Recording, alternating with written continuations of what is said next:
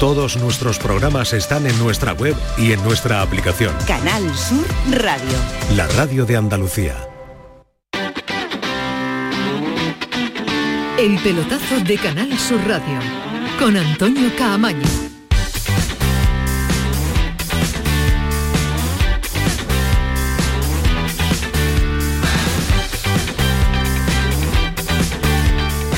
Hola, ¿qué tal? Buenas noches, sintonía de Canal Sur Radio, sintonía del pelotazo 10 y 4 en una jornada espectacular de Liga de Campeones, una jornada de martes que le vamos a desgranar hasta las 12 de la noche con eh, la apertura lógica de lo que está sucediendo en la Liga de Campeones, eh, porque hay muchos equipos clasificados, pero hay muchos todavía por decidir porque se está jugando en este instante en tiempo de descanso el Manchester United ante el Bayern de Múnich con empate a cero, ya ha clasificado el Bayern de Múnich con diferencia en este grupo, el Copenhague también empata a cero con el Galatasaray, gana 2 a 0 el Napoli al Sporting de Braga, 1-0 gana el Unión de Berlín al Real Madrid, ya clasificado como primero de grupo además desde hace varias ah, jornadas, el Salzburgo pierde en casa 0-2 ante el Benfica y el Inter de Milán empata a cero ante la Real Sociedad. Partidos que van a terminar en torno a las 11 de la noche, así que a esa hora tendremos ya eh, los equipos clasificados, cuatro grupos que se cierran en la jornada de hoy y uno que se cerró hace un par de horas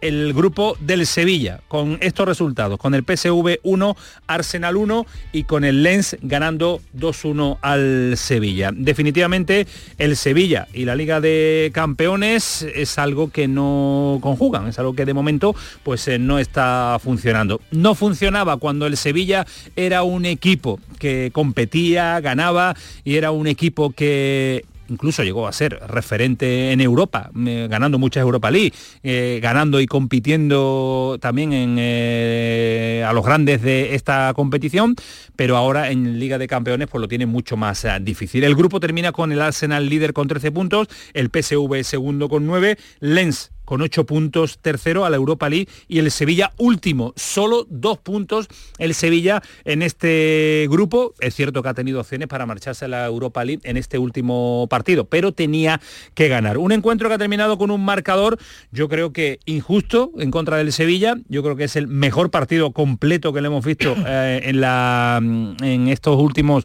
último mes y medio de Diego Alonso al frente del Sevilla. A mí no me ha parecido un mal Sevilla en el día de hoy. Digo en cuanto a partido completo. Ahora abriremos la opinión lógica también de Alejandro Rodríguez, de eh, Samuel Silva, de Ismael Medina, de Manolo Martín, que lo tenemos todavía en Lens, en los alrededores del estadio, dispuestos a salir porque la expedición viaja en el día de hoy. ¿Habrá hablar de crueldad? Pues eh, puede caber. Depende quién mm, afirme esta situación, porque es verdad que el Sevilla ha tenido la oportunidad oportunidad de conseguir la victoria y marcharse a la Europa League como tercer clasificado en este grupo.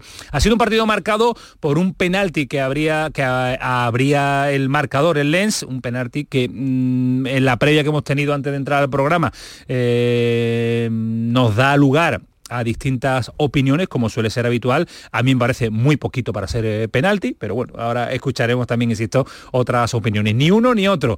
Eh, empataba el Sevilla después de también con otro penalti en Nesiri, tuvo que repetir el...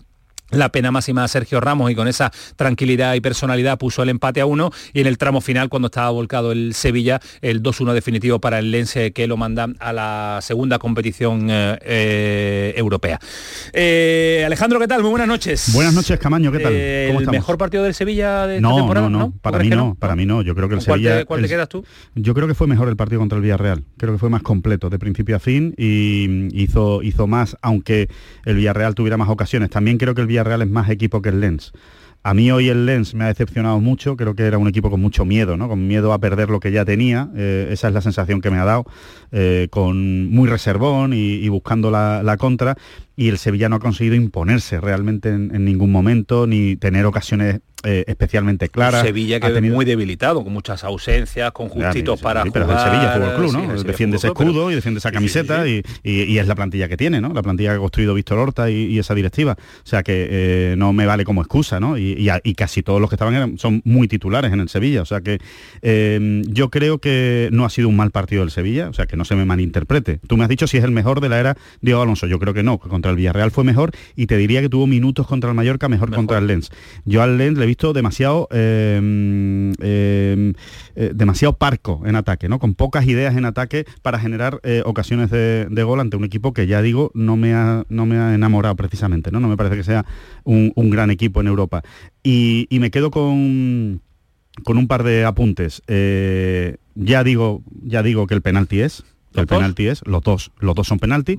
Eh, el, del, el, Lens es clarísimo, o sea, es que no le deja disparar a la puerta al, delantero del Lens, con lo cual en el momento en el que uno arma la pierna para disparar y no puede porque alguien le intercepta, pues es penalti, aunque no quiera hacerlo el defensa, ¿no? Y, me quedo con otro dato que me parece que es apabullante, ¿no? Eh, en, un en un grupo que yo lo calificaría de grupito de Champions, no un gran grupo de Champions, sino un, grupito. Un Arsenal que parecía a priori que iba a pelear por ser primero, después te podías pelear. el Sevilla, el Sevilla dos puntos, ¿no? Yo creo que eso eh, ni meigas, ni mala suerte, ni bajas, ni, cambios de entrenador, ni, nada, de nada, que se lo miren los futbolistas. Samuel, ¿qué tal? Buenas noches. Muy buenas noches, caballo. Los dos puntos con Mendilibar, además. ¿eh?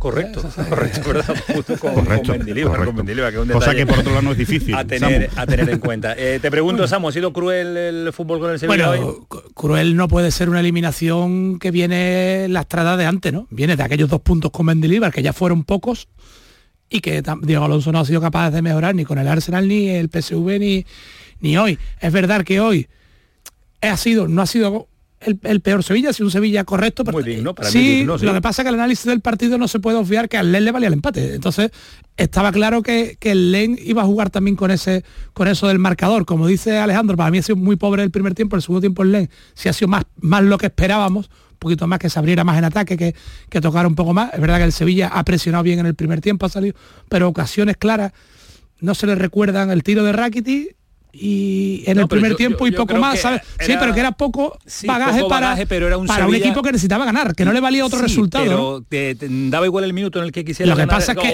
lo que pasa que, Lo que ¿eh? pasa que a Diego Alonso sí le valía la imagen como como parece que le va a valer para continuar en el banquillo. Entonces quizás también juega un poco con... A Diego Alonso no le vale la imagen, le vale que no tienen a otro. Bueno, yo creo que no, bueno, yo creo que sí. No os adelantéis al debate porque va yo creo, yo creo que a Diego Alonso hoy no le salva la imagen, le salva, le salva que no tienen a otro y evidentemente no se le ha caído este, este entrenador hecho bueno, y, tiene, el apoyo de los capitanes, que, tiene el apoyo de los capitanes que, en el que son importantes a la hora de decidir en el que les, bueno, yo creo que, que les convence. Siempre, siempre hay otro, siempre hay otro, claro, siempre hay otro. Yo creo que siempre hay otro. Lo que pasa que hay mucho. Ahora después ahondaremos en el análisis del entrenador andaremos en el análisis de entrenador, pero si me, pregunto por el partido, te digo, un Sevilla que quizás no ha merecido perder el partido, el partido era más de empate o, de poder ganarlo en alguna acción, pero también lo podías perder, si es que estaba en el alambre y cuando se juega en el alambre eh, pues te pueden suceder esas cosas, sobre todo cuando vienes en una dinámica tan negativa, ¿no? Que ya vimos el otro día también. Ahora vamos a estar con eh, Manolo Martín eh, y también con su inseparable Ismael Medina, que nos ha dado dos citas de alivio, se lo, ha sufrido Manolo Martín, pero ese es el alivio que nos hemos llevado nosotros lunes y martes. Ya estará aquí para de nuevo hacerse notar, hacerse notar, está dejándose mucho notar últimamente, pero me pide Martín, ahora, ahora nos analiza el partido, pero es que está hablando con el capitán del Sevilla, uno de los capitanes. Bueno, pues por aquí estamos ah, vale, vale, con Sergio Ramos, el jugador del Sevilla. Hola Sergio, ¿qué tal? Buenas noches. buenas noches. Bueno, eh, con lo bien que se ha jugado la primera parte, con lo bien que el equipo ha, salido, ni por esa se ha conseguido. Pues ¿Qué pasa, Sergio? Bueno, al final, buenas noches. Al final es, difícil, ¿no? Caer en, en Europa siempre es duro, ya habíamos descartado el tema de la Champions, teníamos una posibilidad de, consiguiendo la victoria aquí aspirar a, la Europa League y bueno, eh, no sé qué pasa, pero al final son los resultados, ¿no? Lo que determinan el sí o el no, ¿no? Y en este caso, eh, jodido por, no poder conseguir esos objetivos, por no poder continuar en Europa, por no poder darle una alegría también a la afición, que creo que también lo merece después de, tanto tiempo, pero por encima de todo yo creo que nos vamos con, la cabeza alta, ¿no? De, ser apenas 15 jugadores, 8 canteranos y venir eh, con la situación que, vivimos, con esa presión que, requiere y dar la cara, pues tiene un mérito que quizá otros no valoren, pero yo que llevo algún que otro añito en, el tema del fútbol, pues eh, sí que lo valoro, ¿no? Y hoy, cuando termina el partido, solo tengo palabras, ¿no? De, de orgullo a todos esos chavales que han venido a, apoyar, de todos esos chavales que, esperan esa oportunidad y vienen en una situación jodida a dar la cara y, la dan, ¿no? Yo creo que después de hacer una primera parte impecable, con una superioridad tremenda, donde el equipo, el rival no ha creado ningún tipo de, ocasión, quizás nos faltó determinación en, los goles. Eh, la ocasión quizás de, Adrián que nos pega en el larguero, que bueno, son circunstancias que tampoco hay que tenerlas en cuenta, pero sí, eh, yo siempre he sido un defensor del VAR y quizás hoy para mí ha sido escandaloso, ¿no? Un penalti que, se nos ha pitado, no sé qué pasa con, el Sevilla, no sé qué pasa con los árbitros, pero en este caso no me quiero agarrar a eso, pero eh, sí que ha sido muy, muy determinante, ¿no? En otra situación yo creo que, que el equipo hubiera decaído, le hubiera costado eh, sacar ese orgullo que quizá hoy sacó el equipo, a pesar de ponernos con un resultado en contra. El equipo siguió dando la cara, siguió eh, luchando hasta el final, conseguimos eh, igualarle el resultado y hasta los últimos minutos tuvimos al equipo metido atrás hasta que, bueno, ya por las circunstancias te vas con el equipo arriba y en una contra pues ellos han finalizado. sacar conclusiones jodido, pero yo creo que en el fútbol se pueden perder de muchas maneras, pero yo si tuviese que elegir perder de alguna manera sería de esta, ¿no? Con, ese orgullo, con la cabeza bien alta y, con la conciencia muy tranquila de habernos dejado los huevos ahí dentro. Martínez, eh, Sergio, ¿duele más sabiendo que no habéis sido inferiores ni hoy ni a lo mejor el día del PSV y que habéis perdido por detalles? Sí, sí, por supuesto. Eh, sí que es cierto que siempre que hemos hablado de de Europa. Eh, yo creo que el Sevilla siempre ha tenido esa experiencia en lo que es la, Europa League y, ha sido muy determinante, ¿no? Eh, esos pequeños detalles de los que siempre hemos venido hablando, tanto la Champions como eh, la Europa League, son dos competiciones que, siempre acaban cayendo de un lado de otro por, esa diferencia de detalles. Nos ha tocado vivir esto, el fútbol eh, uno no tiene tiempo para mirar atrás, eh, no por eso dejamos de estar jodidos, porque somos los que más jodidos estamos como, como jugadores, porque ya nos gustaría eh, conseguir los objetivos, conseguir los resultados y estar en una atmósfera y en un, y en un momento mucho más tranquilo donde se disfruta cuando uno, uno consigue los objetivos. En este caso no es así, pero solo queda seguir luchando, seguir trabajando y, seguir mejorando para lo que nos queda, que es la Copa del Rey y sacar eh, el equipo de los puestos de atrás en, la competición que es la liga. Tú has dicho en ocasiones que las decisiones sobre el entrenador se toman arriba, que no te has metido ahí, pero por tus años de fútbol tú sabes que los jugadores tienen una opinión muy importante, el grupo de jugadores. Gudel ha dicho que para él no es planteable ni tan siquiera la pregunta. Eh, ¿Tú qué valoración tienes del entrenador y cómo vería un cambio de entrenador ahora? Bueno, yo creo que al final, eh, como he dicho anteriormente, cuando se pierde jugando de esta manera, yo creo que hay que sacar otro tipo de, conclusiones y de valoraciones. Yo siempre he sido defensor de, los equipos que quieren jugar al fútbol y yo creo que el míster desde que llegó ha impuesto una filosofía de juego muy clara que no está dando los resultados, pero sí eh, que está dando pues eh, la mejor versión de muchos jugadores, ¿no? A pesar de, los resultados por, por pequeños detalles, que, al final ese es el gol, lo que cae de una balanza u de otra yo siempre he dicho ¿no? que vamos eh, a muerte con el entrenador que, tengamos y en este caso sí soy ¿no? Eh, fan de ese tipo de, entrenadores que quieren siempre la pelota, que quieren jugar, que tienen un criterio muy bien definido y creo que Diego Alonso lo es, ¿no? por lo tanto eh, no corresponden para nosotros ese tipo de decisiones, pero yo creo que él siente ¿no? el respaldo de todos sus jugadores pero quizás viendo también el partido y la forma de perder, pues uno debe sacar también otras otras conclusiones ¿no? a la hora de, determinar si, si, sigue o no, no. Yo creo que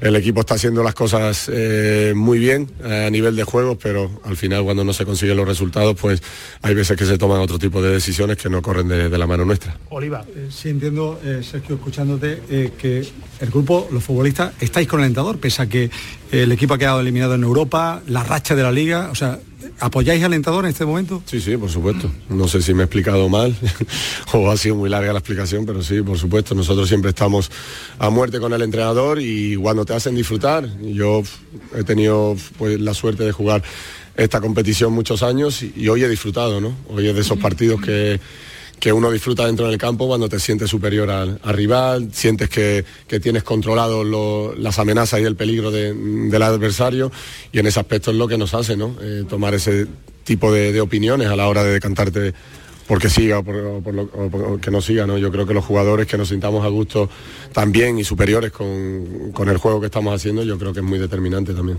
Carlos Hidalgo. Sergio, cuando jugáis bien no ganáis, cuando jugáis regular tampoco, ni cuando jugáis mal siempre pasa algo. ¿Cuál es tu análisis? ¿Qué pasa?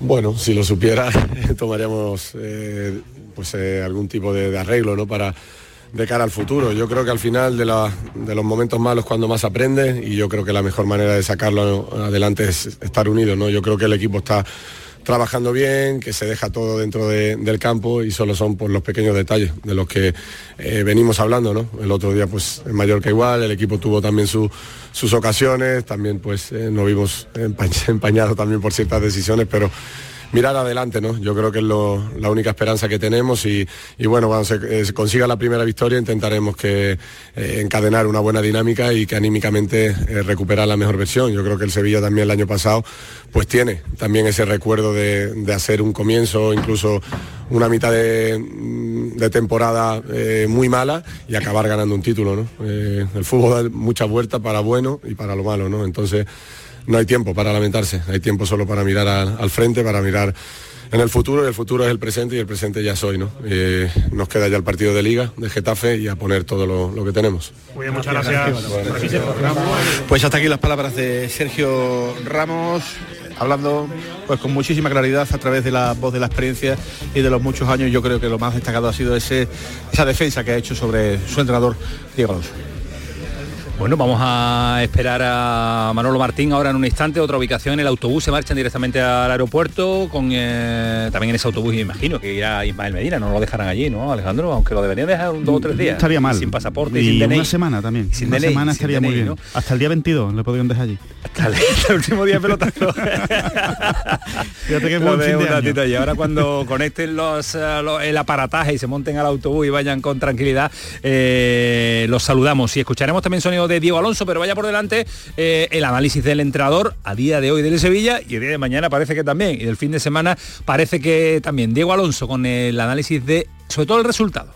Eh, el resultado es cruel, para nosotros cruel con, con todo lo que hicimos en el partido y con lo que venimos haciendo en los últimos seis partidos del equipo. Este, realmente uno siempre vengo y repito lo mismo, pero es cruel. Es cruel, el fútbol está siendo sumamente injusto con, sobre todo con los futbolistas, con lo que están haciendo dentro del campo. ¿eh? Y, evidentemente con, con la afición también y con, con el club por, por- porque hay apoyo, porque hay gente, porque, porque no vemos que quieren, todo el mundo quiere que nos vaya bien y, y lamentablemente no lo hemos podido conseguir. Hay apoyo, después hay más sonidos eh, referente al futuro de Diego Alonso. Eh, Samu, se sienta, ¿no? El fin de se semana. sienta esa la información que manejamos, sí, que la idea de- del director deportivo, ya hemos escuchado también a Sergio Ramos, cuando un futbolista como Sergio Ramos se pronuncia de esa manera después de pasar por el vestuario además, no solo en caliente, quiere decir que ese es el mensaje. Va a tener, la idea es dejarlo a- a- hasta Navidad, la idea es que tenga tres partidos Diego Alonso, pero bueno, esa es la idea, ya sabemos lo que es el fútbol también, igual que si Lo que pasa es que ponerle fecha en la situación en la que se encuentra Claro. Alonso es tan delicado y tan y tan a No, lo que mejor una, tan, una de- no una sé, derrota el, claro. el sábado eh, pues te, te hace difícil dejarlo para, Correcto. para Granada. Puede precipitar las cosas. sí. Puede precipitar. Yo, yo desde la situación luego- es para no darle fecha ni poner una fecha hasta cuándo bueno hasta que hasta que veamos que el equipo ya más abajo no puede ir hasta que sea absolutamente insostenible. ¿no? Eh, yo creo que van a sostenerlo hasta que sea insostenible. Eh, ahora el nivel de aguante ya depende de cada uno. Creo que en este caso, tanto eh, de Pepe Castro como sobre todo de José María del Nido Carrasco, creo que Pepe Castro en esto pinta poco. Eh, evidentemente eh, va a aguantar todo lo que pueda porque es una manera también de, de darle su sitio ¿no? al, al director deportivo, ¿no? que fue una, una decisión muy personal y muy, y muy comprometida. ¿no? Entonces, yo sinceramente lo dije ayer y lo vuelvo a repetir.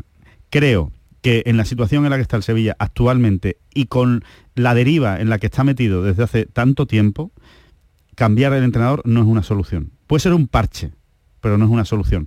Creo que con Diego Alonso... si cambia lo- ya lo ¿crees dije que se volvería a dar la misma situación en cuanto No genere si- dos tres no derrotas si vuelve- no sé si se vuelve a dar la misma situación, pero se volverá a ser un entrenador temporal, temporero, en el que realmente ha venido pues porque no había otro y porque había que meter a alguien que esto le dé una vuelta, a lo mejor al equipo lo salva, pero tampoco lo va a meter en Europa, ni lo va a meter en la Champions, tal y como está el Sevilla ahora mismo. Hombre, si lo mete en Europa sería tremendo, ¿no? Pero entiendo que no, que no lo va a hacer, no tiene otra competición, no creo que vaya a ganar la Copa del Rey, con lo cual eh, va a llegar el verano y van a volver las dudas hay que renovar a este entrenador que lo hemos contratado Para porque no había otro remedio eh, o empezamos un nuevo proyecto. pero lo que está claro que el proyecto futuro del, del Sevilla no viene marcado por Diego Alonso Ahora sí.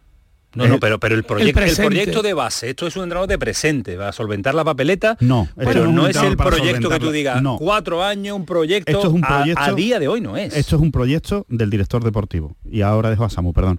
Eh, esto es un proyecto del director deportivo, es un entrenador elegido personalmente por el director deportivo porque confía en que Diego Alonso, que es un entrenador joven, no es un entrenador veterano, ni de vuelta, eh, ni, ni acostumbrado a este tipo de situaciones, a, través, a raíz de él o alrededor de él, perdón, se puede montar un proyecto entiendo que Víctor Horta considera que ganador con la plantilla actual del Sevilla.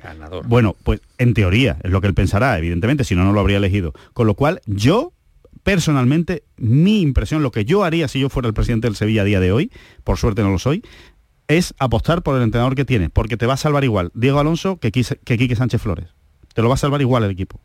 O, no, pero tienes, pero tienes tiempo todavía para tomar, para tomar decisiones más drásticas, sobre todo porque los tres de abajo no te han presionado, que es otro de los factores que influyen que, que no haya habido más nerviosismo en la planta noble del Sevilla. Ni tienen pinta de que vayan a presionar mucho. Bueno, nunca, yo siempre digo que tres equipos no bajan con 20 puntos. Alguno reaccionará, tiene que reaccionar algunos sí, a, la fuerza. Entonces te puede, si tú no ganas, al final acabarás metido en el lío.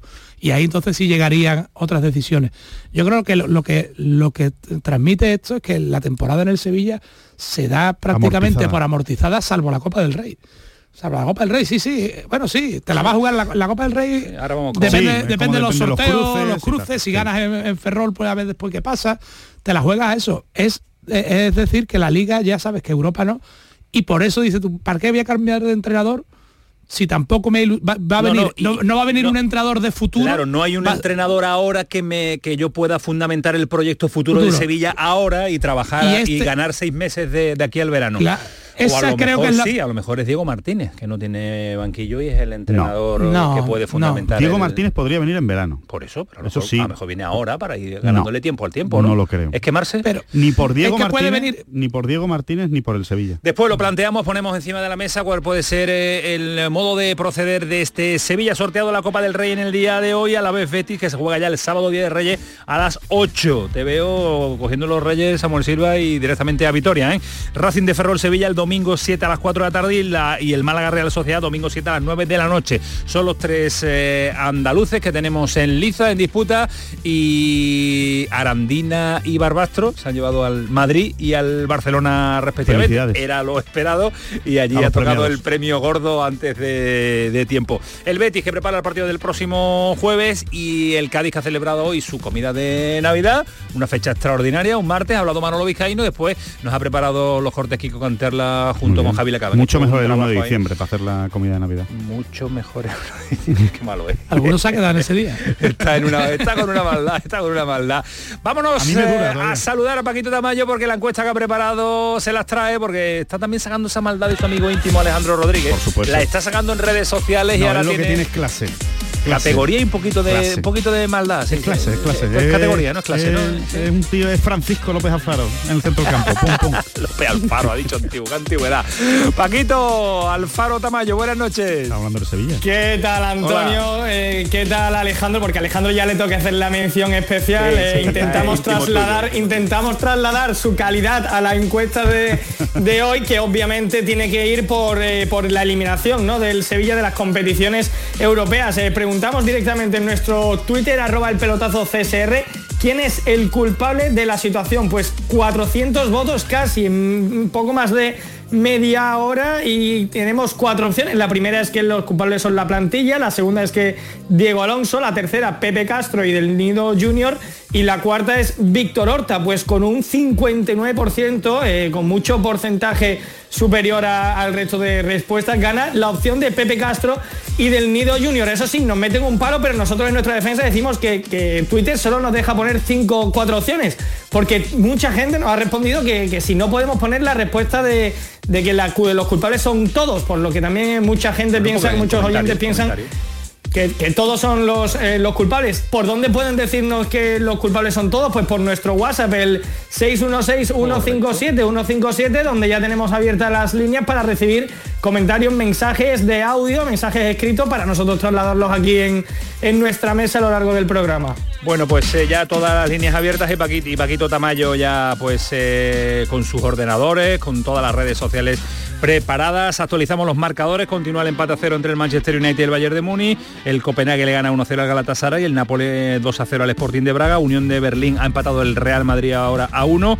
Eh, Salzburgo 1, Benfica 2. Y sigue también el empate sin goles entre el Inter y la Real Sociedad. 10 y 28, casi 29. Paramos un instante. Está Juan Carlos Varas, está Kiko Canterla con un gripazo. ¿Te la ha pegado él? A mí me la ha pegado. Sí, te la ha pegado. Sí. Samu dice que ya se viene también tocado. No, no, no, pero estamos todo el día ahí con él, es que hemos estado Claro. en contacto con él, Juan Carlos, no diga que el cristal, tú, a ti te lo va a pegar ahora, mañana está Juan Carlos para con fiebre también. Es que debería estar de baja este señor. ¿Sí?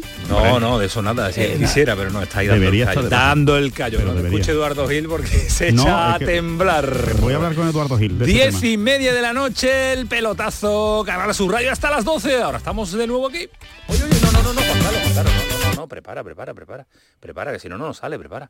Prepara, es que hoy más que nunca, hoy más que nunca, Juan Carlos. Dale, dale, dale, dale, dale. Programón. Bien, pelotazo, Canal Sur Radio hasta las 12. El pelotazo de Canal Sur Radio con Antonio Caamaño. La Fundación Cajasol presenta su tradicional concierto Así canta nuestra tierra en Navidad, con Laura Gallego, la Banda Sinfónica Municipal de Sevilla y artistas invitados. El próximo martes 19 de diciembre a las 20.30 horas en el Teatro de la Maestranza de Sevilla. Un espectáculo solidario cuyos beneficios irán destinados a la Fundación Alalá. Entradas a la venta en taquilla y la web del teatro. Fundación Cajasol. Canal Sur Radio. En HLA Santa Isabel cuidamos de los más pequeños de la casa en nuestra nueva área de pediatría HLA Kids. Modernas instalaciones pensadas para mejorar la experiencia de los niños. Profesionales de referencia. Consultas externas. Hospitalización y urgencias las 24 horas. Calle Luis Montoto 100. Citas al 954-919-015. HLA Santa Isabel cuida de ti. A Belén, señores, al Belén viviente, que tu Sam te lleva donde está la gente. A Belén familia, al Belén que brilla, que tu Sam te lleva siempre por Sevilla. Estas fechas deja el coche en casa, porque nadie te acerca a la Navidad como tu Sam. Feliz tu Sam. Ayuntamiento de Sevilla. Coria del Río ha mejorado la eficiencia energética de su centro de educación permanente gracias a la Estrategia de Desarrollo Urbano Sostenible e Integrado, como parte de la Operación 03.1, cofinanciado al 80% por el Fondo Europeo de Desarrollo Regional, Ayuntamiento de Coria del Río, Unión Europea, una manera de hacer Europa. Te levantas muy temprano, madrugas mucho, trabajas o estudias de noche. Cuando casi todo el mundo duerme menos tú, ya estamos contigo. En la mañana de Andalucía, el Club de los Primeros de Canal Sur Radio, con Charo Padilla, de lunes a viernes desde las 5 de la mañana. Contigo somos más Canal Sur Radio. Contigo somos más Andalucía.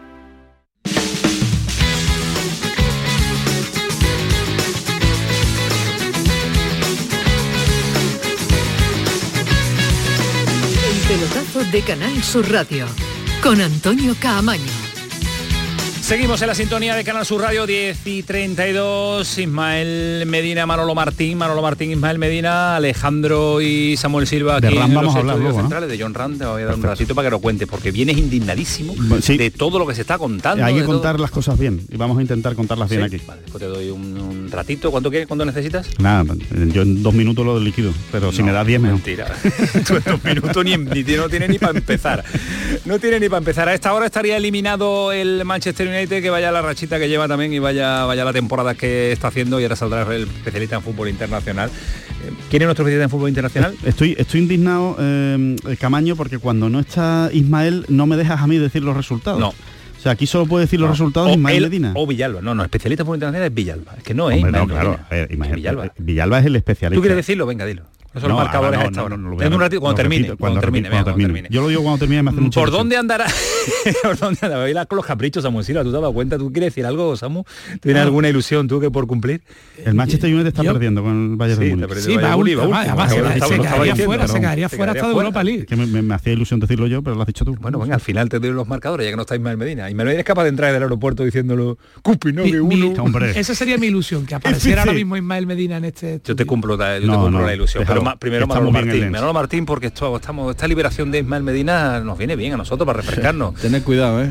Tened cuidado. Eh. mira quién Buenas aparece noches. ahora. Ahora, Manolo. Tened cuidado que el león, que el león ¿Cómo, está, cómo viene está el león? fiero, ¿eh? ¿Cómo viene el león? Eh, Está fiero, está fiero, ¿eh? me han dicho desde allí- me han dicho desde allí que os se ha venido os arriba. lo adelanto. Han dicho que se ha venido os lo arriba. adelanto que está hoy con las cejas para arriba y, y poco aguante. ¿eh? ¿Y poca, poca- sí, tiene poca mecha.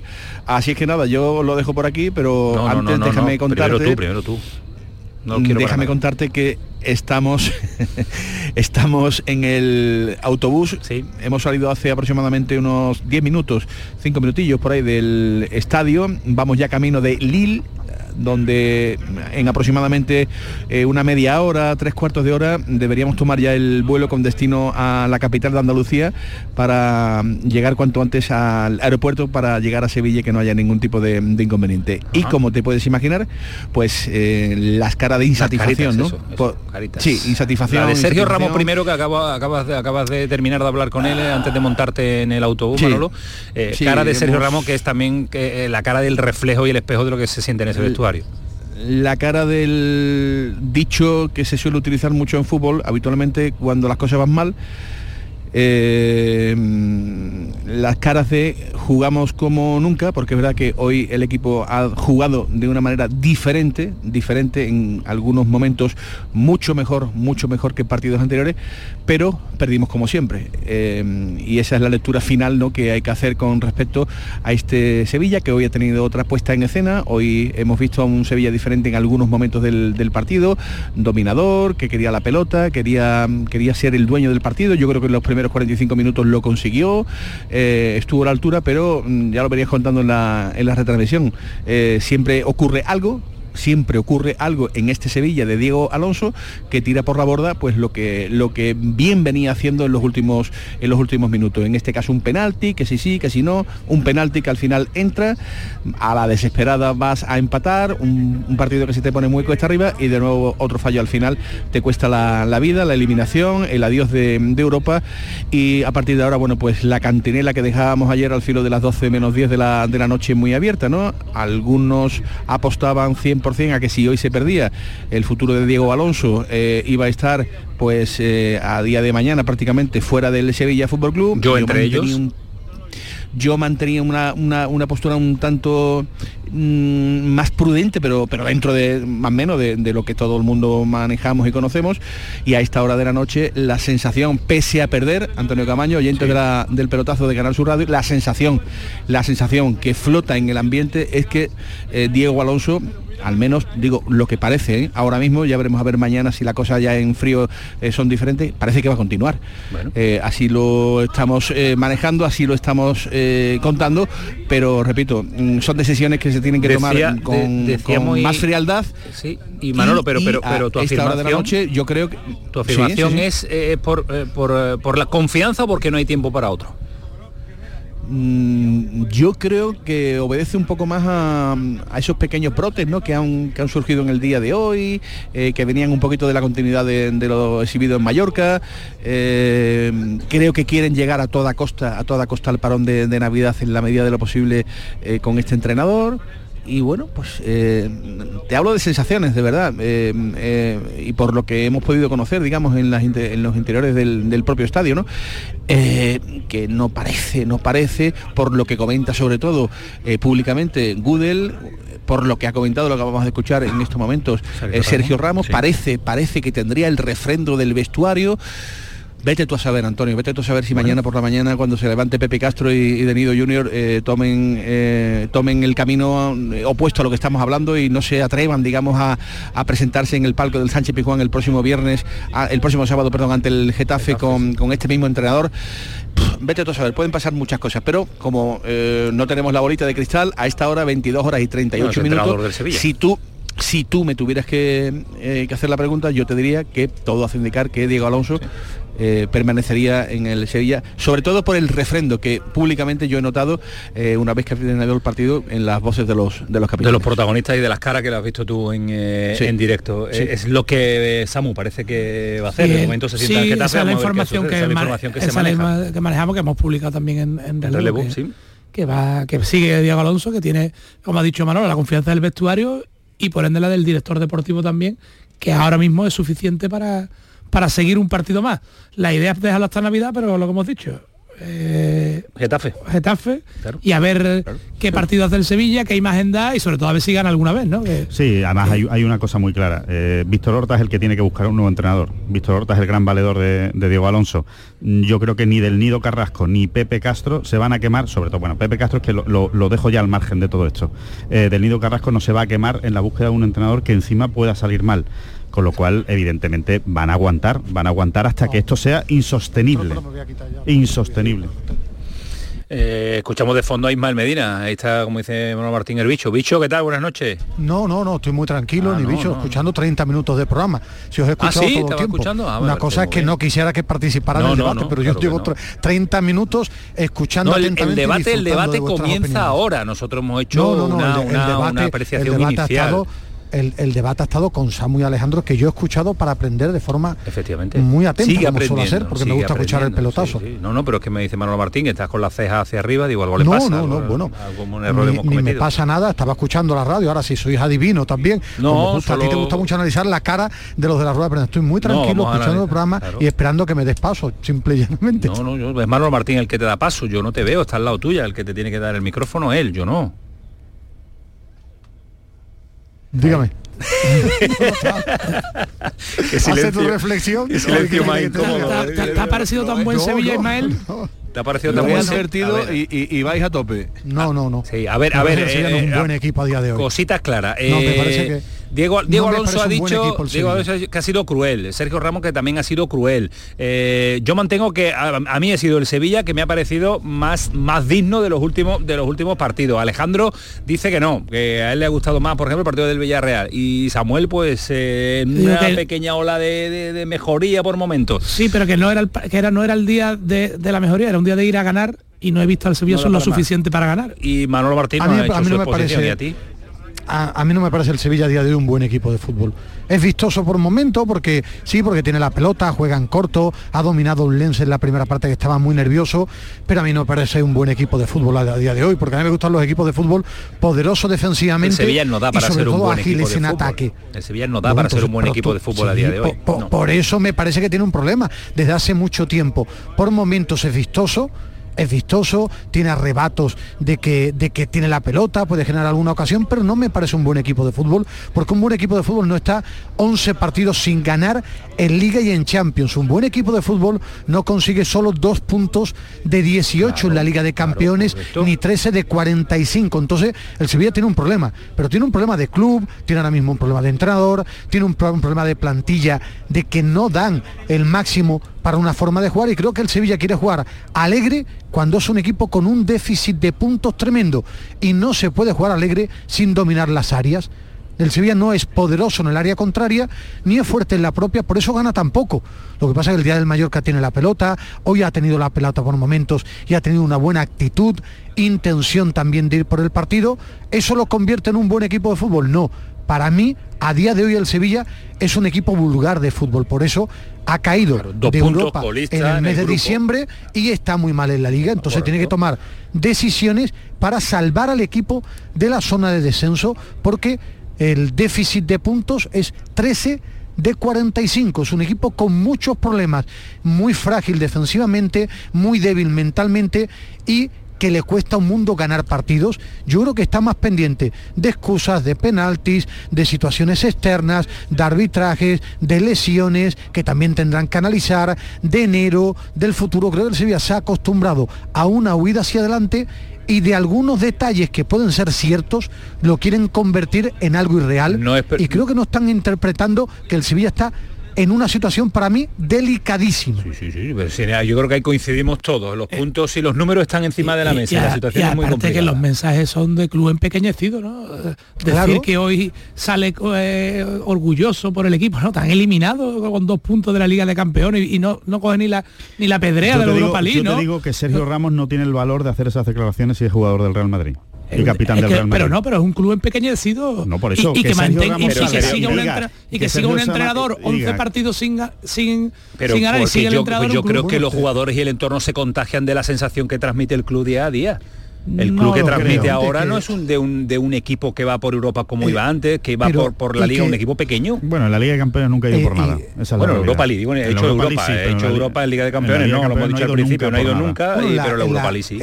En la, Champions, yo he visto al Sevilla eh, jugar unos cuartos de Sí, final, ha con competido mejor, entrenadores. ha competido no, no, mejor, que no pero es no su al asa nivel vital, de su eh, equipo. No, porque la Liga de Campeones al Sevilla la ha superado, pero porque el Sevilla eh, hace tiempo que se ha instalado en pensar que es mejor de lo que es en Liga de Campeones. ¿eh? Lo digo de un club que ha crecido una barbaridad, que ha ganado Europa League. ¿El por qué? Pues tendrán que analizarlo y tomar decisiones. Ahora, repito, creo que no están interpretando que la situación es límite del Sevilla. Bueno, Sergio pero, pero, Ramos pero, ha querido salir pero eso, eso ya eh, está planteado y lo sabemos No, no, y los números que hay, la eliminación, Es que Ismael. para mí- claro, pero ¿qué que- es que decisiones? Diego decisiones. Alonso, Diego Pues- Alonso, pues- antes lo pues planteábamos nosotros.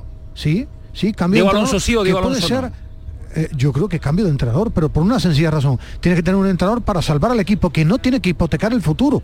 Que no. Si es que yo no estoy de acuerdo, o bueno, no estoy de acuerdo, tengo que estar de acuerdo. Pienso diferente a Alejandro, cada uno tiene su, su opinión. Creo que el Sevilla hace tiempo que se ha instalado una huida hacia adelante y renovó a Mendilíbar porque ellos tenían miedo los que mandan, porque eh, hace muchos cambios en verano sin tener muy claro hacia dónde va, eh, la figura que ahora quieren poner en valor de Víctor Horta, ellos, Junior, por este orden, Junior y Castro lo han empequeñecido y el problema es que... Del eh, Nido- ¿qué del Nido Carrasco, que es, eh, del del Nido Nido- Carrasco, del Nido Carrasco. eh, del Nido Carrasco y Castro en todo el verano empequeñecieron la figura de Víctor Horta y ahora lo quieren dejar solo con este tema de, de- de Diego Alonso, que lo mismo es un buen entrenador, pero es que no gana. No gana absolutamente nada. Sí, sí, sí, pero eso lo sabemos, detalle, Ismael, detalle pero, no pero las Pues decisiones un se van a tomar o no se van a tomar, o, o quién la va a Pero tomar. que no lo quieren tomar, pero es que no la quieren tomar porque nada. eh, eh, lo, lo que uno huele es los jugadores ratificando al entrenador, el entrenador dice que le han dado esta confianza y uno no huele con la experiencia lo que suele oler antes de una destitución, que lo mismo llevan razón, pero eh, a- lo que uno huele hoy en el postpartido es diferente a lo que olía ayer, lo que huele hoy es que no va a haber cambio y creo que el Sevilla está en un problema gravísimo. El Sevilla Una está, cosa el Sevilla que está. se- una cosa es lo que se huele, perdóname, Ale. No, no, por eh, favor. muy rápido. Una cosa es lo que se huele públicamente, lo que se huele públicamente, y ese aroma eh, nos invita a pensar que hay refrendo del, del vestuario, y después otra cosa muy diferente, y ustedes lo sabéis, eh, por experiencia en casos eh, parecidos a, a lo que se está viviendo, lo que se hable de puertas para adentro. Porque hay- pero, Ma- pero hay- Manolo, el vestuario hay- hay- podrá mantener lo que quiera el entrenador, pero si el equipo no gana, el entrenador terminará Pero que saliendo. no es- si es que así. Pero que no es eso. Uno, uno No, no lee, es me eso. puedo equivocar. Pero es que si mañana echas a, a Diego Alonso, ¿para qué pones a Sergio Ramos, que es una leyenda, a hablar ante los medios de comunicación que le van a preguntar por Diego Alonso? ¿Qué sentido tiene? Sí, ha dicho Diego Alonso que ha hablado con los dirigentes y le han transmitido confianza antes de una destitución no se lo no se lo no lo hacen, ¿no? Es decir, uno lo que te dictamina es la experiencia esta, pero yo Si también Sergio pensaba Ramos no iba a que venir, después de- Víctor Horta no iba a venir, aquí se cambia de opinión. Si no te gusta lo que pienso, lo cambio en en 10 horas y no pasa nada. Si mañana Bueno, pueden pero- echar a Diego Alonso y no pasa nada. Bueno, pero no, pero en ¿Te, te sorprendería a ti un cambio de opinión radical de, de un momento para otro? Quiero escuchar a, A mí- Alejandro, a mí- que, la, que la habéis cortado antes, Alejandro, sí. sí. No, no, simplemente por matizar lo que lo que comentaba Ismael desde mi punto de vista, el Sevilla está en una situación muy complicada, pero no está en una situación límite, ni mucho menos. Una situación límite es la de la Almería. Eso es una situación límite de un equipo de fútbol. El Sevilla no está en una situación límite, estará en una situación límite cuando entre en puesto de descenso, cuando la situación de verdad le vean las orejas al lobo. Está en una situación difícil, está en una situación complicada, está en una situación eh, eh, impensable con las expectativas que había esta temporada. Por supuesto, totalmente de acuerdo con todo eso, pero no está en una situación límite. Es Sí, decir, pero- o tomo ya una decisión o el equipo se va a segunda división. eh, pero No porque es- se ha bajado el listón, pero porque se ha bajado el listón, es ¿no? exagerar. Pero Alejandro se ha bajado el Pero- listón. pero- bueno, es que, es que yo creo que ya... Se le ya ha pegado una patada al listón. No, pero, pero, ya todo pero el mundo es, está de acuerdo en que pero Europa que no, se, no, es un objetivo. Claro, es que no se ha bajado el listón. El, el, el listón sí, te lo ha puesto la realidad. No, la realidad no, te ha puesto el cuando, se, cuando se echa Mendilibar se habla de los resultados. De y de los claro. resultados para llegar a Europa y 11 no, no, no, no, pero, echan, pero echan a Mendilibar por porque ellos consideraban que la plantilla no, era mejor no, de lo que el rendimiento le, le estaba sacando. No, los resultados, claro, claro, los resultados claro, que podría llegar a Europa y ya no se habla de eso. Pero ya se ha tirado el eh, listón. Eh, es que el error de los dirigentes gravísimos que cambiaron al entrenador porque pensaban que tenían plantilla para ir a Europa. Efectivamente. Eh, eh, eh, bueno, mejor plantilla. Error gravísimo porque Mendilibar sí ha demostrado que para salvar al equipo valía. Y decía Alejandro, límite en diciembre no hay nada. Ahora, preocupante, estamos hablando de que el Sevilla ha caído, es muy grave lo que ha pasado en el Sevilla, ha caído eliminado de Europa el Sevilla con este presupuesto, algo que no sucedía creo que hace 10 años que fue. Una década que no fuera de a esta altura. En Europa League, en Génova, con Manolo Jiménez. Es muy grave, ¿eh? Sí, pero el problema está Ismael, de 45, estoy de acuerdo Es una situación delicadísima. Y tú has hecho, una, perdón Alejandro, una inversión estos dirigentes para pelear por Europa y el objetivo ahora mismo es el descenso. Mm. A mí sí me parece límite porque ha, dilapidado. No es límite por una situación. No es límite por una situación, Ismael, porque ha habido un cambio de entrenador ya. Si no hubiera habido cambio de entrenador, por supuesto, porque toda la responsabilidad se la puedes poner al entrenador actual. Pero como ha habido un entrenador antes que ya ha participado en competición europea y ha hecho sus cosas, que ha sido ganar dos puntos, tampoco hizo mucho más Mendilibar, y después ha llegado Diego Alonso. No, no, sí, los que tienes, que Diego Alonso no ha ganado nada, si estamos todos de acuerdo, pero que Mendilibar también es corresponsable de estos 13 puntos, de esta situación del Sevilla y de estos dos puntos que solo tiene en Europa y que ha quedado eliminado. Es corresponsable. Entonces, por eso digo, no, pero, por eso digo que ahí está el matiz si fuera el mismo entrenador de principio de temporada, estaba ya en la calle clarísimo. De hecho, ya claro, está en la calle. Claro, claro pero es que es un entrenador nuevo que, ha fichado hace mes y medio, que hace mes y medio que lo ha fichado, que se supone que es un proyecto en el que crees, que, que, te tiras a un pozo por él, porque crees absolutamente en él, y si tú ahora en mes y medio te lo cargas, pues eh, lo que tienes que hacer es traerte a otro y a ver cómo te sale. Vamos a, para ir avanzando, para ir avanzando, Ismael, que nos estamos enrocando eh, demasiado en, algo que no que va a decidir o no va a decidirlo, pero eh, ¿se puede llevar al director deportivo por delante este, este momento en el toma de decisión? Eh, Silva, por ejemplo? ¿Quién ¿Tú crees que le puede costar también incluso el cargo a Víctor Horta? A ver, yo creo que no, creo que ahora mismo no, porque el, club, el, que confía, el que está confiando y por eso deja a Diego Alonso en Víctor Horta. Pero para mí si sale Diego Alonso debe, tiene que salir Víctor Horta, vamos. Bueno, un mes y medio después. No tiene, no, no tiene porque Antonio, no, no se puede decir de verdad. Eh, es verdad que fue su primera apuesta y te dura un mes y medio, Manolo. Claro, pero, pero bueno, los directores, los directores deportivos tienen muchas apuestas durante su estancia en los sitios. Eh, y entonces abocarlo, abocarlo en este sentido, mm, ya ah, si apagar un fuego es complicado. Pero, Manolo, no te, digo, no, te lo digo por el error. Porque haya que, asumir, porque haya que asumir un doble error. Es no, decir, la pero claro. y el que lo ha contratado. Pero, ficha otro. Pero, ah, pero, ahora ficha otro. Exactamente, pero Manolo, no te lo digo por el error, te lo digo porque eh, te tragas lo de Sergio Ramos que tú no lo querías. Eh, ah. No eras la, primera opción. Crees un entrenador y bueno pues a lo mejor eso los y no creen eso, formaría eso formaría parte de más de una más, más que de una destitución por parte del club una división de, que de una división efectivamente. Si el si el club tomara la decisión de destituir claro, de destituir a Diego Alonso, no, no. Víctor Horta. Creo que Víctor Horta se iría de la mano con, con Diego Alonso. Si es el club el que el que cesa porque, porque que pasa que ahora mismo el, club, el club, confía que no va a tomar esa decisión. No, el, el club, club, confía en Víctor Horta. No, y que no tiene el valor. Que, que no una buena tiene el valor bueno, ahora mismo. Los dirigentes del Sevilla no tienen el valor de tomar esa decisión y que, es muy complicada. Y, y pues Víctor Horta no la va a tomar. Y que hay, porque confía en él no para de repetirlo. Sí, bueno, pero es que de, de momento lo están aguantando. Si hay algo en este caso, sabemos. en el Sevilla, por ejemplo, los dirigentes, no, no lo sabemos. Sí, los dirigentes lo están, están Ahí no, el es que tú estás diciendo, no, es, tú estás diciendo que Víctor Horta debería es que de momento le están haciendo caso a Víctor Horta, que es el que lo mantiene. Si pierde dos partidos más y lo echa, porque tiene que destituirse o tiene que marcharse Víctor Horta. Yo creo que el apostado si, lo destituye, si lo destituye del nido Carrasco al entrenador, instituye Pepe Castro, no.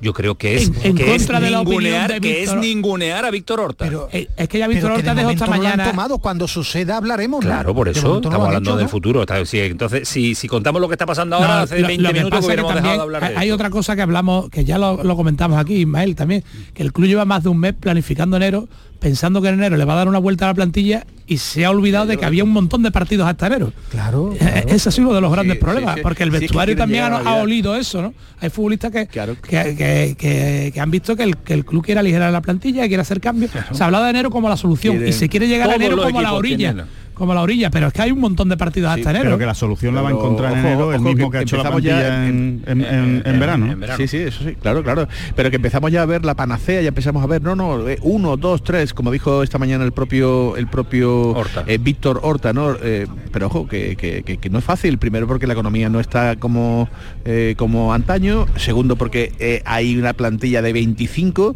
eh, habría que sacar de este vestuario a, a determinadas eh, fichas, en definitiva. Pero que- Manolo, para el objetivo que- de la salvación, cuidado, esta cuidado. plantilla tiene que darle. Bueno. Para el objetivo de la salvación, otra cosa es que me- no, es que el Sevilla quiere pelear por intentar la Europa League o ganar la Copa. Pues intentaría, No. fe- entendería eh, fichaje, eh, pero para el salvarte esta Sevilla- plantilla el no le va a hacer dos o tres, dos o tres fichajes seguro, seguro, Bueno, en, no. en- en enero mínimo. Lo que pasa es que puede haber, ahora sí que puede haber más salidas, porque ya no tampoco te hace falta una plantilla no de 25, sino de 27 si contamos a Juan Luis entre- Quesada, ¿no? entre- entre- Tiene entre otras 27 cosas porque futbolistas para tienes- dos competiciones. ya tienes es- efectivamente una competición menos, por tanto eh, menos desgaste eh, y centrar pues prácticamente todos los esfuerzos ya en, en la liga, en ponerte ponerte a salvo, ponerte a flote y bueno, en la Copa del Rey ya veremos a ver, ¿no? Hasta dónde es capaz de, de llegar. Estaba estaba eh, se me venía a la, a la cabeza antes la famosa frase de una derrota, una crisis. Si eso lo tuviéramos que aplicar ahora, bueno, estaríamos ya al borde al borde de la- del apocalipsis, ¿no? Ya, ya- Por eso hablaba yo antes de Manolo del eso. empequeñecimiento del club, porque antes las derrotas sí Y de significaban algo y ahora se queda Claro, eliminado se y no pasa nada, ¿no? claro. No pasa nada. Claro, estamos en, en- en- en fase de empequeñecimiento y de descomposición. Sí Bueno, que, sí todo que es así. de, de huida hacia adelante siempre, que por eso el Sevilla anda tan mal. Está pensando en el mes de enero, cuando se ha ido Claro, de las Champions, claro, de la claro, Europa League, en Liga no gana, no saca rendimiento, en Pero verano porque es una ya forma de desviar pensaba- la atención también, Claro, Ismael Medina, es una de- estrategia de, bueno, filtrar. Vamos a fichar, vamos a fichar, vamos a reforzar, pero mientras lo que mientras llega entonces- eso, están entonces, sucediendo cosas muy graves. pero es que entonces tampoco significa que con el tema del entrenador, ¿cómo van a pensar en el futuro si no están pensando en el presente? Si no piensan en salvar al equipo, están hablando de fichar a tres, echar a siete. Hoy, a- hoy es importante saber que han ido a un partido decisivo con 13 o 14 jugadores de la primera plantilla que no están, que no están. Entonces, es que tienen un problema y todos son una huida hacia adelante. Los clubes que van siempre pensando en la huida hacia adelante no consiguen objetivos en el presente. claro. El objetivo es la salvación. Bueno, acabamos de llegar ya al aeropuerto Pues de Lille, justamente en este momento, 22 horas y 55 minutos. Marca el reloj del, del Pues magnífico. autobús No y, el magnífico reloj de Oliva, que también está por aquí. Está pendiente de todo, está en el- pendiente de todo. en el viso, Sus gestiones, gestiones nacionales. Sí, Eh, sí, hace, sí. hace un resumen Está aquí, y está después aquí. lo cuenta en su radio, que lo sepa Manolo Martín. ¿eh? Efectivamente, Eh, sí, nos sí, copia siempre, ¿eh? nos copia. todo y ahora, y ahora después Copia. Especial- especialista en ciclismo, cuenta, ¿eh? se lo cuenta Juanma. Y en tenis. se los cuenta en el otro Bueno, lado. venga, Bueno, luego. ah, que, Que te- se va Medina. Ah, que te va. No, nos bajamos ya. Martín. Sí, sí, Bueno, sí. pues ya está. Pues Vamos a lo que tú me digas lo contrario, yo me quedo aquí a y, estar contigo hasta y nada, 12. Izador Y que salga el vuelo. mañana un avión. Pero bueno, pero es que se puede ir hablando mientras coge la maleta, Manolo. Bueno, en fin, El bicho se ha ido, ya ¿no? estoy para El bicho se ha ido, ¿no? Bueno, Vale, hace ya vale. sí, sí, Oye, tenía es que- las cejas para arriba, ¿eh? que os lo confirmo ahora que se ha ido ya. Estaba uff, Estaba- veremos a ver, veremos a ver. Medina Lotti. Nada, nada. Estaba el, el cacique, ¿cómo estaba el cacique? El cacique, ¿cómo estaba? Madre mía. madre Adiós, Manolo. Madre mía. Venga, Un abrazo. Un abrazo. Ha noches. sonado de forma extraordinaria esa comunicación permanente en el autobús del Sevilla, destino al aeropuerto Lens. Eh, en unas horitas están en eh, Sevilla. Vámonos con Paquito Tamayo porque me dice Kiko Canterra que está el asunto eh, calentito de los aficionados del Sevilla y la opinión al respecto con el silbido de Juan Carlos Vara. Porque están entrando muchos mensajes en nuestro WhatsApp, el 616-157-157, sobre la eliminación del Sevilla, no solo de la Champions, sino de todas las competiciones europeas esta temporada. Un oyente nos dice, la imagen es la que proporciona la junta directiva y el juego del equipo es una proyección del entrenador. Otro oyente nos dice que es totalmente incomprensible que con los peores números nunca antes visto de un entrenador sustituto en el Sevilla sigan sin echar a Diego Alonso. Lleva números de descenso y con este entrenador nos vamos a segunda división de cabeza. ¿A qué espera la directiva para cesarlo? Y otro oyente nos dice que se irán Víctor Horta o Diego Alonso, pero que el problema del Sevilla seguirá en el palco con Del Nido Junior y Pepe Castro.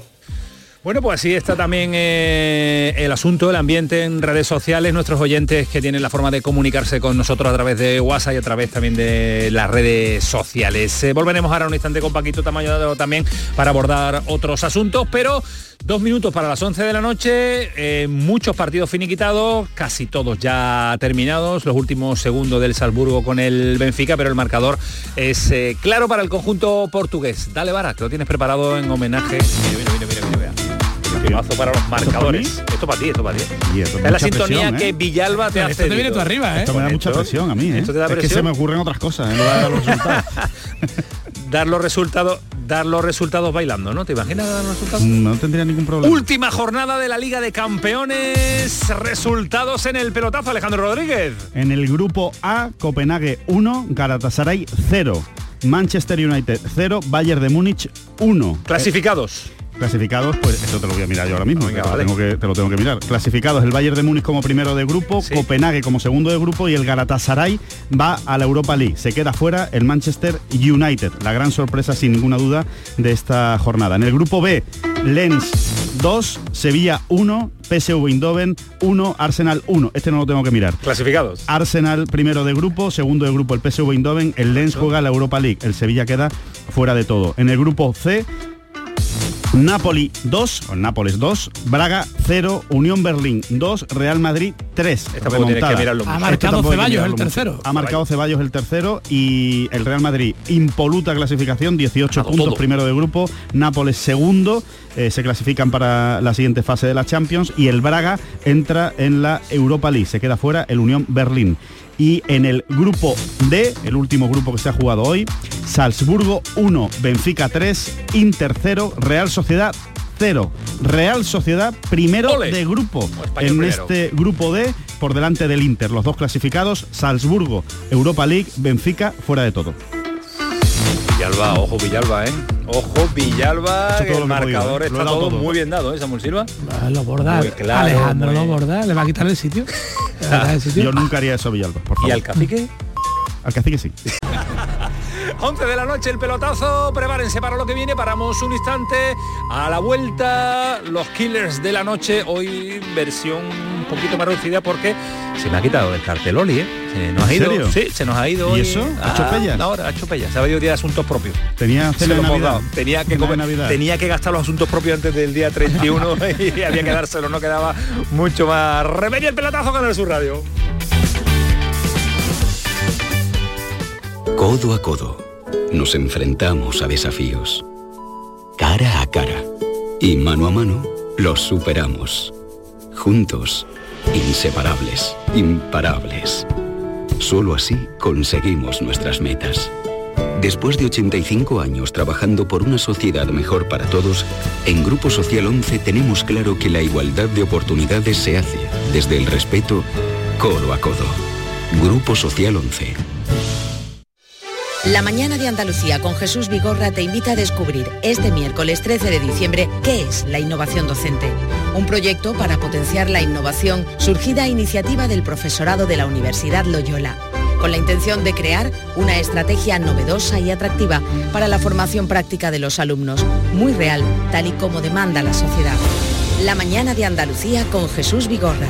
Este miércoles 13 de diciembre, edición especial desde la Universidad Loyola Andalucía, con la colaboración de CaixaBank. Canal Sur Radio. Las noticias que más te interesan las tienes en Canal Sur Mediodía Sevilla. Y este viernes te llegan desde Tomares, donde queremos que descubras toda la programación navideña de este municipio del Aljarafe sevillano. Canal Sur Mediodía, Sevilla. Este viernes a las 12 desde el Auditorio Municipal Rafael de León de Tomares. Con la colaboración del Ayuntamiento de Tomares. Consigue tu mejor versión en Clínica Escobar, tu clínica de cirugía plástica y estética de confianza en Sevilla y Huelva. Especializados en rejuvenecimiento facial, expertos en cirugías de párpados, nariz y orejas y corporales, resaltando las cirugías de mamas, abdomen. La honestidad, seguridad y confianza caracterizan a nuestro equipo. Más información en clínicaescobar.com. Las noticias que más te interesan las tienes en Canal Sur Mediodía Sevilla. Y este jueves te llegan desde Coria del Río, hasta donde nos trasladamos para hablar de las obras de eficiencia energética ejecutadas por los fondos FEDE. Canal Sur Mediodía Sevilla. Este jueves a las 12 en directo desde el Ayuntamiento de Coria del Río. Con la colaboración del Ayuntamiento de Coria del Río.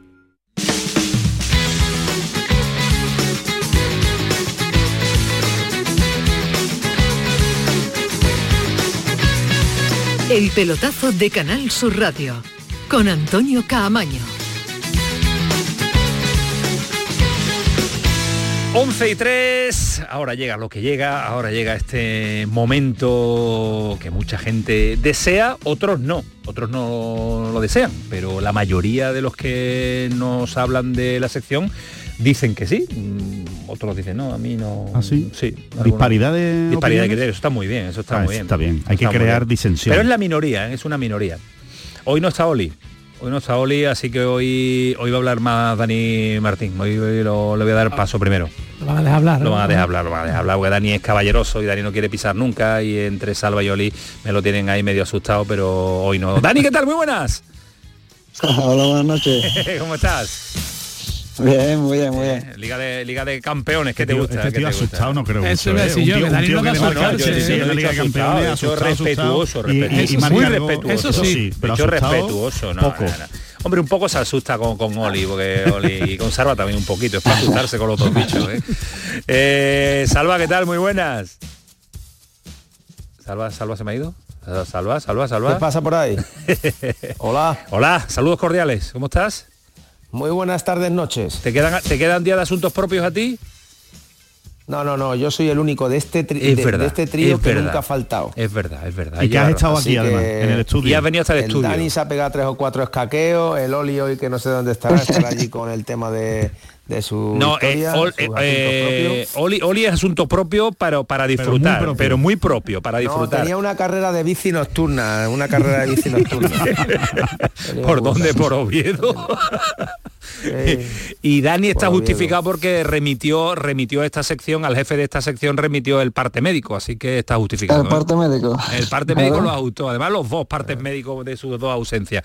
Bueno, eh, Salva, ¿qué se hace ahora con Diego Alonso? Ahora ve, deja medio, bueno, medio compite un poquito hoy, pero eliminado, no le gana a nadie. Ahora qué, qué papeleta tienen los dirigentes del Sevilla o el director deportivo, mejor dicho. momentos- En los momentos difíciles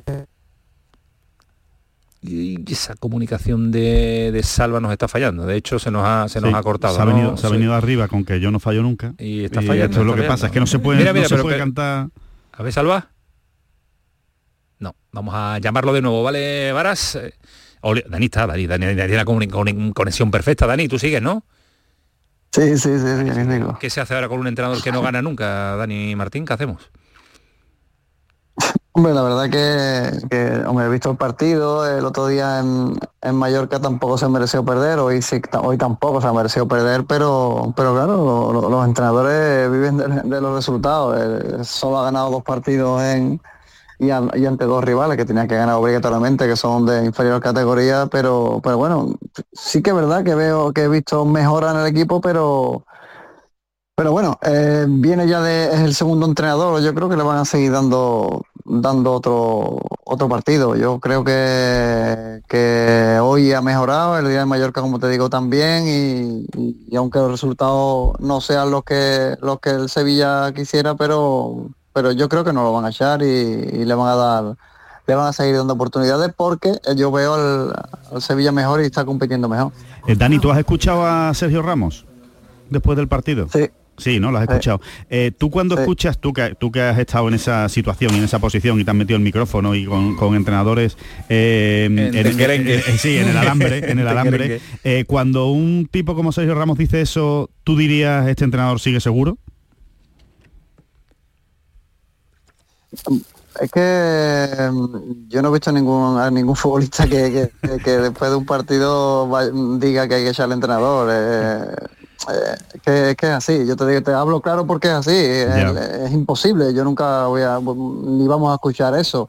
Él es el capitán, él, él tiene que, él tiene que, hoy dado la cara, eh, tanto en el campo como como fuera de- en, el micrófono, pero es muy complicado, es muy complicado el, el tú decir que, el entrenador no va a seguir cuando, cuando aunque seas capitán, tú no eres el que el, el- que decide. Eso te queda eh, seguir trabajando y, y darle la confianza al entrenador, pero pero Alejandro, nunca na- nadie. Claro, yo lo digo más por la contundencia, Dani. Pero yo lo digo por la contundencia en la defensa, porque ahí, ¿eh? claro, o, o- o salva, ¿no? Que, que muchas veces los jugadores es verdad que siempre defendéis al entrenador hasta que lo han echado, hasta un minuto después de echarlo, Yo- lo defendéis pero yo no he escuchado nunca a un jugador decir hay que cesar a nuestro entrenador. No, cesar no, pero que a lo mejor, bueno, pues ya veremos. Yo, eh, eh, el club es el que tiene que tomar las decisiones. Yo no, yo no soy el que tiene Sí, que tomar quita- este año vimos, por ejemplo, al, al Viol en, en Cádiz antes cuando echaron a Que, dijo, que daba a Estaba entender... muerto ya Setién, ¿eh? Ya Claro, estaba- ya estaba enterrado, si escucha ¿eh? a un futbolista que no, que no Salva. le echaba un capote... Salva ya, ya te escuchamos, ya te escuchamos. Que no- Asunto Diego Alonso, asunto Sergio Ramos diciendo que es el entrenador que hay. Yo nunca, y lo estamos debatiendo, nunca un jugador sentencia a un míster, nunca en la vida.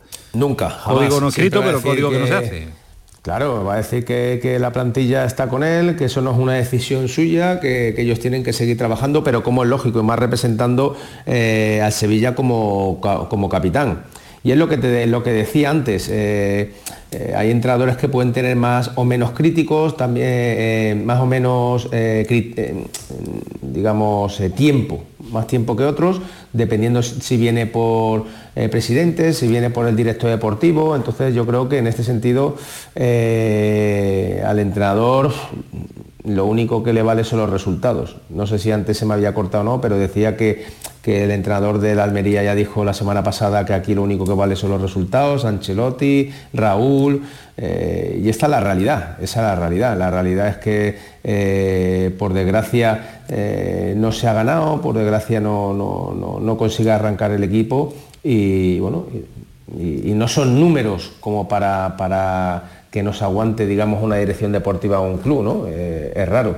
Pero bueno, eh, eso tendrá que analizarse, tendrá que pensarse bien. Ahora mismo en caliente eh, tomar decisiones no, no es conveniente, pero ya no solamente es el tema del club, sino la presión mediática que va a haber, Claro. el entorno. y yo digo muchas veces que en el fútbol lo que mal empieza, peor acaba. Es una sentencia, ¿eh? es una Suele sentencia pasar. y es verdad. Hombre, muchas veces pedimos, eh, Salva, Dani, muchas veces pedimos paciencia en los proyectos. Y algo que no estamos llamando la atención es que el Sevilla en esto está teniendo paciencia, está aguantando el tirón, pero porque no hay otro, como decía Alejandro, es que no saben por dónde tirar, no hay otro, o es que confiamos todavía en este entrenador. Mm, Eso solo lo sabemos si ellos lo contaran, porque es muy difícil de, de saber. Pero la paciencia, por ejemplo, es una virtud que está teniendo este Sevilla con Diego Alonso. ¿eh? Ahí, ahí está el hecho, y los partidos y los resultados no acompañan, Dani. ¿eh? Sí, Yo, yo pienso también que, que la apuesta ya era, era eh, Arriesgada. Está claro que sí, es muy, muy, muy arriesgada porque nadie conocía al entrenador y, y una vez que tú apuestas por él y, y, y- y, pues lo que tú lo que estás intentando es que, que al final tú hayas acertado, pero, pero la dinámica, como dice Salva, lo que manda son los, los- los- resultados. Otro entrenador yo creo que lo hubieran echado, pero pero este entrenador, después de haber eh, es el segundo entrenador Claro, ya, claro. eh, yo, yo, yo pienso que tampoco creo que le quede mucho, ¿eh? Yo creo que si no gana el domingo, Mira, yo- eh, yo Dani, creo, yo ¿no que lo crees echan, tú- pero ¿No crees tú que en el tema de entrenador en el Sevilla, eh, ya con Mendilíbar eh, arrancó la temporada por, la consecución de, la Europa League, ¿no? Pero era un entrenador que en parte de, la dirección deportiva o de la parte alta de- del club, pues estaban esperando lo mínimo para, echarlo. Yo creo que fue precipitado y fue un error. Y luego, pues bueno, eh, trajeron a Diego, que lo que a lo mejor se le decía es que si no tenía conocimiento de la Liga Española, que no lo sé, me extraña porque la Liga Española es conocedora eh, en el mundo entero. Eh, pero sí es verdad que entró también con, con mal pie, con la famosa conversación a tres, y bueno, y siempre ha tenido ahí pues, pues esa espada de Damocles. Sí es verdad que para mí el Sevilla también ha tenido mm, muy, malo, muy mala suerte, muy mala suerte en Sí. lesiones, en situaciones de partido, pero también te digo una cosa, para mí, para mí no ha habido un cambio sustancial o visual o, o- o algo muy significativo eh, a mejor con respecto al equipo de Mendilibar. Mendilibar tenía una cosa bien clara, que es que el equipo sabía lo que jugaba. Eso sí. Yo ahora mismo, y sobre todo viendo la segunda parte de hoy, porque la primera sí es verdad que Sevilla ha sido superior, ha dominado con balón, ha llegado a embotellar al equipo rival, sí es verdad que le falta esa calidad, ese talento que para mí en este, en este campeonato, en la Champions League, se necesita mm, mucho más, mucho más. Pero luego la segunda parte no, no, me ha dicho nada, no sabía que jugaba, si prefería balón, si prefería apretar arriba, si quedarse abajo. Entonces yo creo que eso es una de las cosas que, se le achaca mucho Totalmente. el no tener esa identidad de juego. Yo creo, eh, sinceramente, que otro de los, de los problemas actuales de, los dirigentes del Sevilla es que no sabrían a quién poner si, quitan a Diego Alonso, o no están convencidos de quién debería De lo que hay en el mercado, ¿no? De, lo que hay en el mercado, o, quién debería sustituir a Diego Alonso con garantías, ¿no? Y, lo que no quieren, evidentemente, es equivocarse otra vez. El año pasado ya hubo tres entrenadores, eh, si este año hay tres, pues, pues evidentemente ese es el problema. Eh, yo le quería preguntar a Salva y a Dani, como grandes expertos en la, materia, y, que dominan además el, mundo del fútbol y, de los, y de los entrenadores y del mundo de los banquillos, si vosotros veis a alguien, o sea, si, a vosotros os preguntaran, oye, eh, eh, Salva o Dani, ¿Vosotros a quién ficharías ahora mismo para la situación en la que está ahora mismo en el Sevilla, con el mercado que hay, evidentemente, con los entrenadores que hay ahora mismo disponibles y que podrían llegar al Sevilla? ¿Hay algún nombre que os venga a la cabeza y que digáis, pues yo, yo tiraría por aquí? Salva. Dale, Dani. yo, Mira, yo la verdad que han hablado de, de, Manolo Jiménez. Yo ahora mismo un, entrenador de la casa eh, es el que mejor vendría, el que yo mejor vería, porque porque fichar a, un entrenador con renombre ahora mismo va a ser muy complicado, muy complicado porque aquí el Sevilla ahora mismo en la situación donde está y de la que viene y la plantilla como está y económicamente que tampoco anda bien, yo creo que no va, no va a venir, que sí, que es un, que es un, equipo que, ha ganado siete Europa League, que todos los entrenadores quieren venir, pero de primer nivel no va, no, no va a venir. Está a tres puntos del descenso, ¿eh? está a tres puntos del descenso, que, que como no gane el fin de semana se va a complicar mucho, mucho la cosa, aunque los equipos de abajo no estén ganando, alguna vez van a, van a ganar. Y y entonces cuando se va a ver un papelón bastante grande, porque mira, sales de Europa, evidentemente eh, está claro que, mira, que es la primera vez en 15 años, he leído que, en diciembre ya no estaba no está en Europa, pero pero lo que te da de comer la liga y está a tres puntos de descenso y en una situación así, si el si, si este entrenador no mejora, yo creo que alguien de la casa sería el idóneo. ¿Salva desde la casa? Uy, qué silencio. yo, encantado, yo encantado, yo encantado. yo creo que mientras, mientras haya entrado, yo creo que, debemos esperar eh, el, el, devenir, pero está claro que, el entrenador, digamos, eh, con más tiempo en, la profesión, porque yo ya lo he dicho mil veces, mm, jamás me gusta decir la palabra experiencia en, eh, en un entrenador, porque eso no te garantiza nada. De hecho, pues bueno, eh, estamos viendo miles de entrenadores de, gran nombre que, fracasan a la primera. ¿no? Pero es verdad lo que dice Dani. Eh, Sevilla ahora mismo encontrar un entrenador de, renombre es complicado porque la situación no es fácil, ¿no? No es fácil. Que sí, que sí. Dicen que no, es que si lo salva, es que el Sevilla no puede estar para salvar. El Sevilla, el entrenador que venga, le van a exigir porque todavía queda media, media temporada el meterte arriba. Luego la dinámica de la plantilla, también a ver lo que van a fichar en, en, invierno, que, es complicado, es una papeleta que tiene el Sevilla complicada, porque además eh, Antonio es un equipo que estaba pensado, estaba hecho, estaba estructurado para, optar para, Europa. Entonces el fracaso no solamente es eh, eh, de que no está ya en Champions, no está en la Europa League, el fracaso no es el emotivo que también, sino que, es que ya no verte en los puestos altos es complicado. complicado. Eh, Antonio Álvarez está en la casa, eh, Caparrós eh, también, son entrenadores de, emergencia que saben muy bien la situación por la que atraviesa el, Sevilla. dime, Samu. No, que yo les quería hacer una pregunta también de, cómo se cómo vive un futbolista cuando escucha tanto de que se va a llegar a enero, va a haber una revolución, va a haber cambios en la plantilla. ¿Cómo, ¿Cómo, vive eso en un vestuario en la situación en que está el Sevilla además? ¿no? Muy fácil. Es como si a ti te dicen que, va a haber una revolución en Canal Sur y que van a traer cuatro y dices tú... Lo mismo, ¿no? Voy a, voy a empezar a meterme en la garita y cuanto menos se me vea, mejor. A ver si pasa el jefe por delante y ni me ve. Pues exactamente igual. los futbolistas somos personas, somos humanos. Eh, y es así, y es así. Yo, yo, paso desapercibido, ¿no? Aquí, aquí no, no, existo, ¿no? En este momento no estoy. Claro, pero el futbolista se le ve por la tele todos los días, los entrenamientos, los medios, la prensa. Situación, situación complicada en el, en el Sevilla. Os pido un titular para definir el penalti que le pitaron al Cádiz el otro, el otro día, Dani. Un titular, para mí, para mí es, para mí es es que no es que no es fútbol porque porque el balón va simplemente le roza para mí no, no, no tiene ni pies ni cabeza como, como, como se puede pitar ese penalti la verdad no igual que ese penalti como hab- hablando del Cádiz como la expulsión de, de- de Vigo no son cosas que no que no que no entiendo Habi- habiendo jugado a fútbol habiendo de- dedicado a, a esto no no entiendo cómo cómo se pueden pitar esas cosas la verdad no lo entiendo Tú sorprendido también, ¿no, Salva? Para mí eh, se está atentando contra el fútbol. Fíjate lo que te digo. Ahí queda eso. O sea, es, es eh, inaceptable, inaceptable que este espectáculo, eh, en este espectáculo se piten penaltis de ese nivel, se, hagan, se, concedan expulsiones. Hoy hemos visto penalti del Sevilla, hemos a favor, en contra, eh, los fuera de juego milimétricos. O sea, eh, yo creo que el VAR debe de ayudar en vez de confundir. Y yo soy un tío que, que- yo apoyo al VAR, pero para ayudar.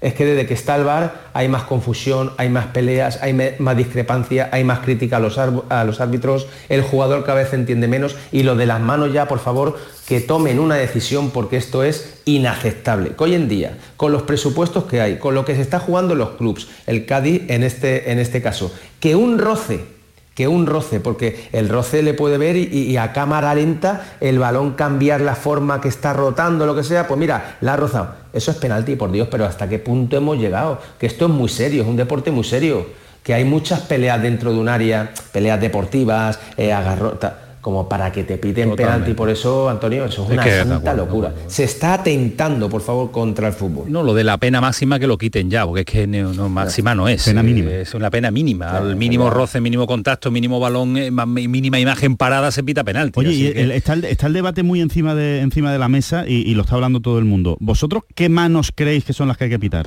un área. Cobramos eso. Sí, no, oye, está bien. eh, eh, Deberían, eh, deberían opinar la gente del fútbol. Yo, a mí me gustaría saber qué piensan Salva y, y Dani de las manos. ¿Cuáles son las manos que habría que pitar en un, en un área? Bueno, siempre siempre se ha hablado que, que, que la, eh, la mano que, que, que- que corte una, una jugada peligrosa, una o, que, que vaya a puerta, o un centro cuando tú sacas la mano Fuera y quieres cuerpo, cortar la jugada. Eso ha sido, ha sido, pero ah, yo creo que ha sido los penaltis de toda la vida de, con, con las manos, pero pero cuando tú eh, tienes el, brazo casi pegado y te da y tu intención es quitarlo eh, y, el balón no va a portería, eso- eso- esas manos yo las quitaría y sobre, y sobre todo el, penalti tan tonto del otro día. Yo, yo, pienso que son, son lo- lo- los que vayan a puerta, que evidentemente tú tienes que quitar la mano, aunque- si tienes mala suerte, que la tienes separada, pues mala suerte, es penalti. Pero, pero los leves, los roces y esas cosas no, no, no- estoy de acuerdo para nada. Es que no se pueden convertir en jugadas de peligro jugadas que no lo son. Que no lo En son, un penalti, Claro. una jugada que no lo es, ¿no?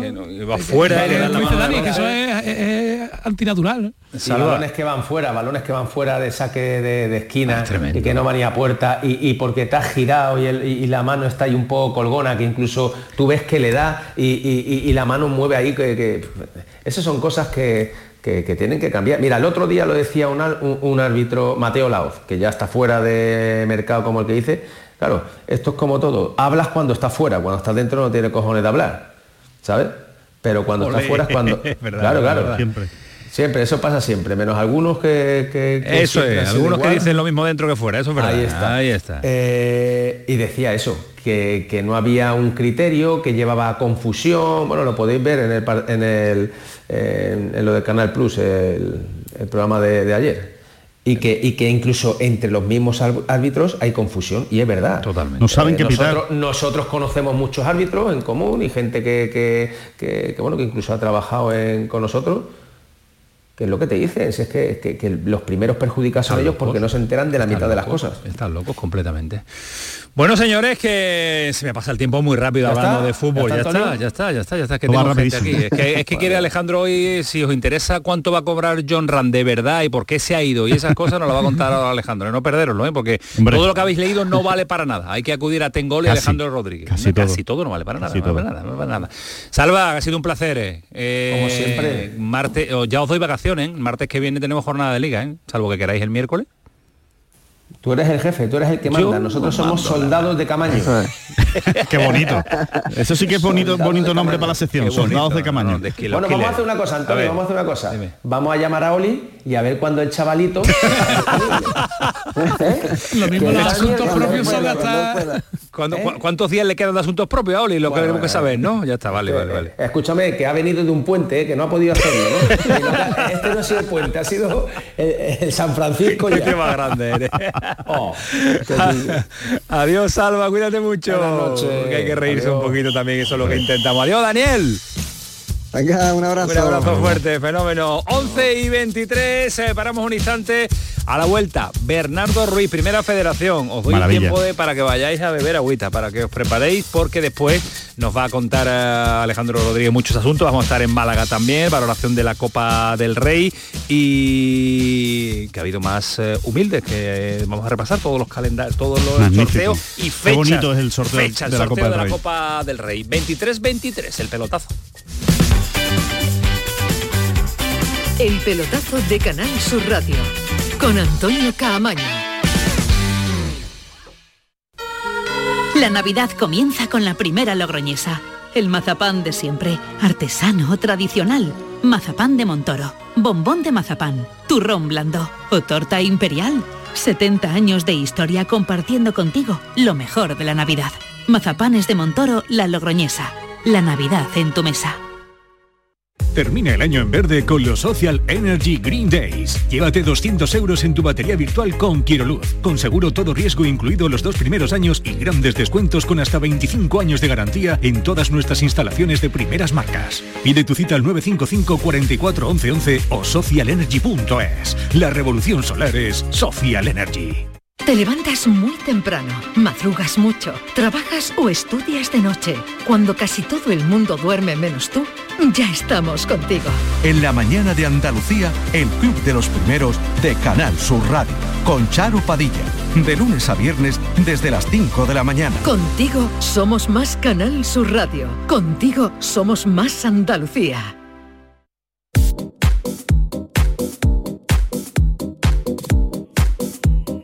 El pelotazo de Canal Sur Radio con Antonio Caamaño. Ya llega la hora, ya la gente se empieza a tranquilizar porque todo el mundo pidiendo ¿y cuándo llega Bernardo? ¿y cuándo llega Primera Federación? ¿y cuándo llega el eh, fútbol de verdad? ¿Cuándo queréis dejar de hablar ya de tanto Liga de Campeones? ¿Cuándo vais a hablar más de lo que nos gusta a muchos oyentes que tenemos en el, en el pelotazo? Bernardo, ¿qué tal? Muy buenas. ¿Qué tal? Muy buenas, Cabañón. Yo sé que tienes apuntado en el calendario el martes como día festivo, hora reservada, eh, vienes descansado, vienes recién cenado, vienes duchado. Yo sé que le das una importancia tremenda. Yo creo que es el momento más importante mm, de mi vida y de la tuya. Yo creo que sí. ¿eh? Es el momento del frac, del glamour Ah, del ¿sí? fútbol real, por supuesto. ¿Tú te pones de- el traje de chaqueta para Sí, venir? No. después de la impostura del fútbol de Champions, de, De la los- de los mentira. Ismael Medina, de los Alejandro y esta gente, ¿no? Del fútbol Efectivamente. champán llega al fútbol de verdad. Fútbol champán que además los, los gobiernos intervienen para que los aficionados accedan, es decir, Después los dejan. crisis diplomática No incluida, el fútbol real no genera ningún tipo de controversia. Después vamos con eh, la jornada. Hay mucho, mucho, muchísimo, diría yo, por analizar en esta primera federación, con las pinceladas de segunda y tercera federación, pero a esta hora la prioridad y lo prioritario es eh, no mantener despierto durante mucho tiempo a nuestro protagonista de la jornada de, de martes. ¿Quién es? Efectivamente, un granadino Granadino. que pertenece al Real Madrid, que la pasada temporada se proclamó con el juvenil A de la entidad de Chamartín campeón de la Liga Regular, de la Copa de Campeones y de la Copa del Rey. Oh. Responde al nombre de Mario Camero, Camero. y actualmente brilla en el Sestao River. Se lesionó a principio de temporada de una dolencia de rodilla, ya se ha recuperado, reapareció en Riazor.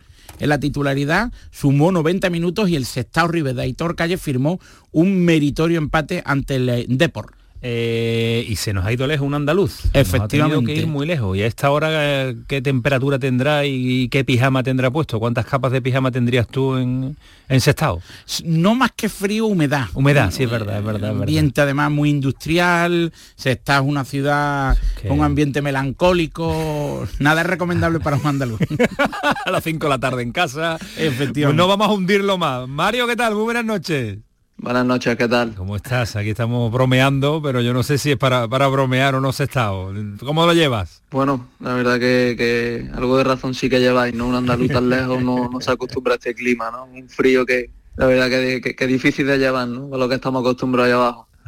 Eh, porque hoy Bernardo ha decidido sacarnos del grupo andaluz, de ir a, en busca del frío, de la humedad, abandonar un, poquito la, grata temperatura que tenemos por aquí, por aquí abajo y eso también es nuestra idea, saludaros, saber cómo le va a los andaluces en otro grupo y en otras ciudades, pero tú eres además muy, muy jovencito, ¿no? Porque sale, es tu primera aventura fuera del Real Madrid, digo.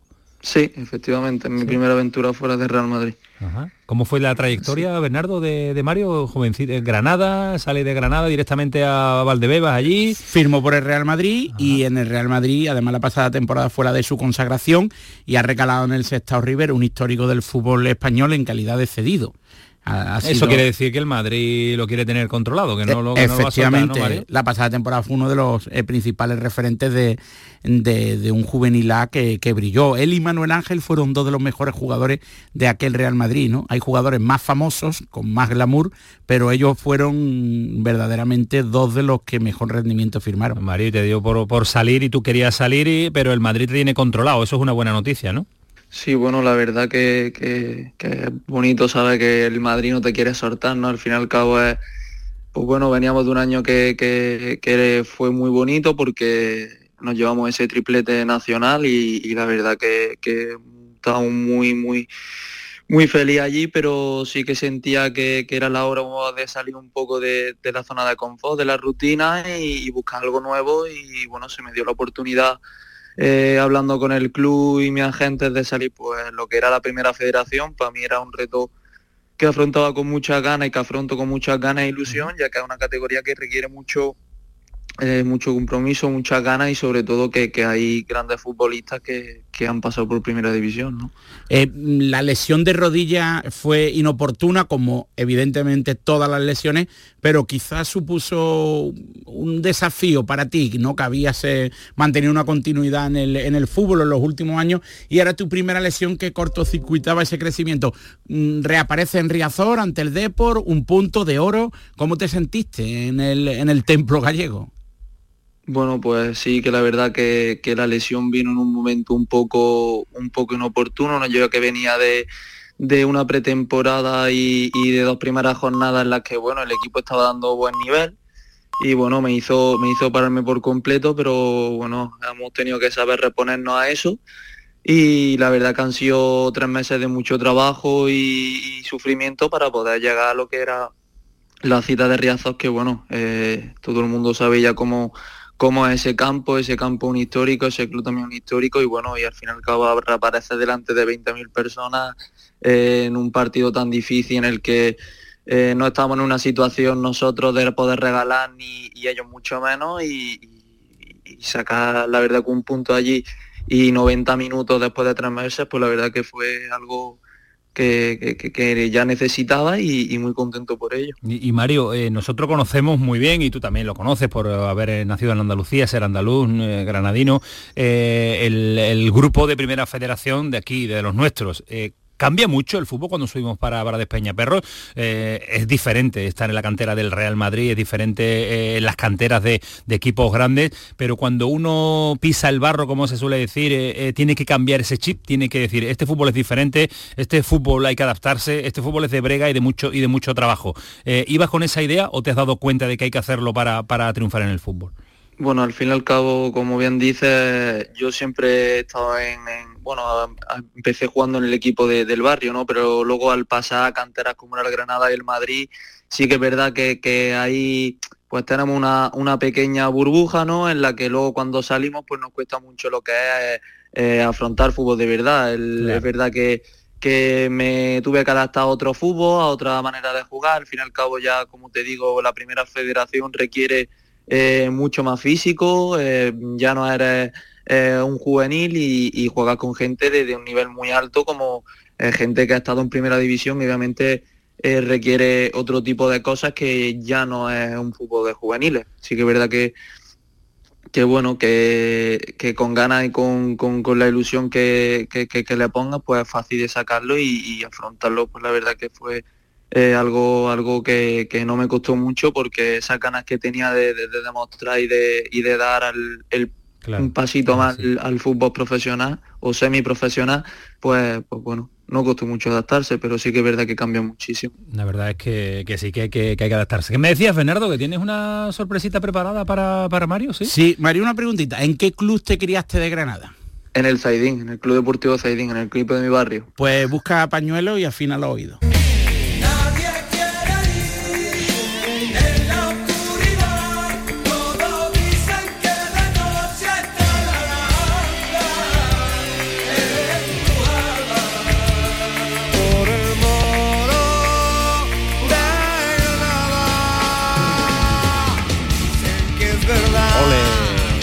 Qué? ¿Por qué esto por qué, Bernardo? Queremos conocer la, la figura de Mario, ¿no? Porque tu hermano es muy cofrade, tú estuviste en la banda del cautivo de, de Granada, hermandad señera del Domingo de Ramos. ¿Dónde le gusta perderse a Mario cuando abandona el frío del norte, ahora que, que en Navidad regresará a Granada, supongo? ¿Dónde quieres perderte y que no te encuentre nadie? Pues sí, pues efectivamente, pues bueno, sabemos que, que al fin y al cabo esto del fútbol tampoco que nos dé muchas muchas vacaciones y más cuando te vas haciendo un poquito más grande, pero bueno, sí que es verdad que cuando eh, tenemos esos días libres, tenemos esas vacaciones, pequeñas vacaciones podemos decirlo, sí que es verdad que me gusta mucho eh, bajar a mi, mi tierra, bajar a mi barrio con mi gente, los amigos. Eh, la verdad que no hago ningún plan especial, ¿no? Pero al fin y al cabo ya el estar con ellos, el no verlos tanto tiempo, pues pues la verdad que te hace salir un poco de la zona de, de- confort de la rutina y, y- y algo que es necesario para nosotros, una vez que estamos tan lejos y, y no vemos a la familia. Hablas de que evidentemente te acuerdas de tu familia, de tus amigos, pero ¿de qué rinconcito de Granada te acuerdas tú cuando estás en, en que es día de lluvia y por la ventana mira el horizonte? ¿Dónde te gustaría estar? Sí que es verdad que me gustaría estar, bueno, en uno de los, mm, yo desde siempre con mi hermano y, y- mi padre siempre hemos estado, pues éramos unas personas, nos gustaba todos los fines de semana ver fútbol y bueno, íbamos a un campo que era la federación, que es el campo de la federación, pues donde juegan todos los equipos, eh, pues el Zaidín y, y equipos así de barrio y allí nos gustaba ir porque había una especie de barecito en lo que teníamos unos amigos y allí estás todo el día jugando y viendo fútbol. Y la verdad que, que, que eso lo he hecho un falto una vez que te haces, que te vas haciendo grande y te vas lejos, hay cosas que, que recuerdas y que, que echas en falta. Bueno, ya que hemos apelado un poco a la emotividad, ¿no? Y que nos estarán escuchando, ¿cómo se llama tu padre y tu hermano, que son dos de tus más fervientes seguidores? Se llaman los dos David, dos David. los O sea, dos mi padre David. David y mi hermano David. Pues Luego David. tengo un hermano pequeño, se llama Alejandro también. Pues saludo a todo, a la familia Camero en, en su, en su totalidad. Eh, bueno, Mario, que hemos querido saber cómo le va a los andaluces y Bernardo os localiza rápidamente y nos da la sensación de que hay que también eh, salir de la comodidad y de la rutina diaria para llegar a ser eh, futbolista de máximo nivel. Y en Andalucía tenemos unos cuantos en esa cantera del Real Madrid que ahora están intentándolo, como, como bien conoce Bernardo. Manuel Ángel de Albaida, Marín, Rafa Marín, Rafa Marín. de, de, de Guadajoz, que es una pedanía, Mario, es decir, que la lista innumerable de, de andaluces en la cantera del Real Madrid Es brutal. es amplia, ¿no? El talento andaluz. Eh, buen ojeador por aquí abajo. Sí, sí, sí. Hay un muy buen ojeador en Andalucía, en. Y ve bien, ve bien a los buenos futbolistas y se nos lo llevan. Esa es la pena, esa es la pena. Oye, eh, Mario, una última. Eh, ¿Tu Granada qué? Porque Brian Zaragoza se va al Bayern de Múnich. Vaya, vaya, vaya, vaya el tipo, ¿eh? Bueno, al fin y al cabo eh, hay cosas que yo como futbolista también comparto con Brian, hay oportunidades que, que a lo mejor solo se dan pues eso una vez en la vida y hay que saber aprovecharla. Es verdad que, que me parece que, que su decisión de quedarse hasta final de temporada ayuda al Granada. Sí que es verdad que hay pocos jugadores que yo creo que, que siguen quedando así. Al fin y al cabo eh, es una persona que está siendo agradecida con, con el club que le ha dado todo y, y- y bueno, y ojalá pues el Granada se mantenga y, y Brian tenga una, una buena trayectoria en el Valle y, y ojalá pues todo le vaya bien. Ojalá, ojalá. Un jugador formado en las categorías inferiores también del, del Granada, malagueño de nacimiento, pero formado en las categorías inferiores del, del Granada. Mario, que ha sido un auténtico placer saludarte, conocerte y uno más que tenemos aquí ya para el seguimiento que le hacemos a todos los equipos. El problema es que tenemos tantos andaluces que queremos que ganen todos. Efectivamente. Y se enfrentan entre ellos. Y son todos tan Y son buenos. todos tan buenos es que, que no, no paramos. Tengo aquí el, el, el Transfermar y, y el Bisoccer, lo tengo con todos los andaluces que tenemos repartidos. Pues hoy hemos sumado también a Mario Camero para seguir en la evolución en cada jornada a través del, del River. Un abrazo, Mario, cuídate mucho. Un abrazo, muchas gracias por todo, que vaya bien. Que vaya bien y que tenga feliz Navidad, que prontito ya por, por, Granada disfrutar de esa Granada, que de momento no hace excesivamente, no excesivo frío, pero que siempre tiene ese encanto extraordinario. Un abrazo para, para Mario. Bueno, Bernardo, que la jornada nos deja eh, marcadores llamativos, marcadores eh, en los que tú no confiabas, porque tú no confiabas en tu Córdoba, yo sí, porque lo he metido incluso en la pelea por el ascenso directo, cosa que tú no has hecho, eh, solo estás engorilado con el Ibiza y te vas a equivocar, yo creo que te vas a equivocar, cero oportunidad a su Córdoba, el más crítico es el que tiene el carnet del Córdoba, pero creo que merece una parte. Muchos partidos ahora vamos a analizar mm, con tu sabiduría y sapiencia, pero hay que hacer una parte con este resultado del Córdoba que está con diferencia en su mejor momento. Sí, intratable, ¿no? Yo creo que debería solicitar que la liga no se interrumpiera por Navidad. Nada, fuera. Eh, que se continuara, ¿no? Porque hay gasolina y porque Iván Ani ha sido capaz de, generar una versión totalmente convincente habló del con Córdoba. nosotros, habló con nosotros y lo dejamos Niega que no ha habido duda, yo insisto en que ha habido una metamorfosis progresiva y partido soberbio del Córdoba ante el Castellón, se agotan los calificativos. Mm, señor Ruiz no se saldría antes, ¿no? Mm, no fue porque pensaba que no iba a ganar y no quiere sufrir. Señor Bernardo, no puede usted ir al mejor partido de la temporada del, Córdoba. Se dio, se dio los abonos a mi sobrino. disfrutaron ellos por el abuelo. Sí, sí. pero, pero yo me negaré próximamente a que se dan los, abonos. Hay que ir, hay porque que ir. uno es mío y espero que el Córdoba no... ¿Lo pagas tú? Sí, sí, sí. Y, espero que el Córdoba no cancele mi abono. No creo. porque es persona intransferible.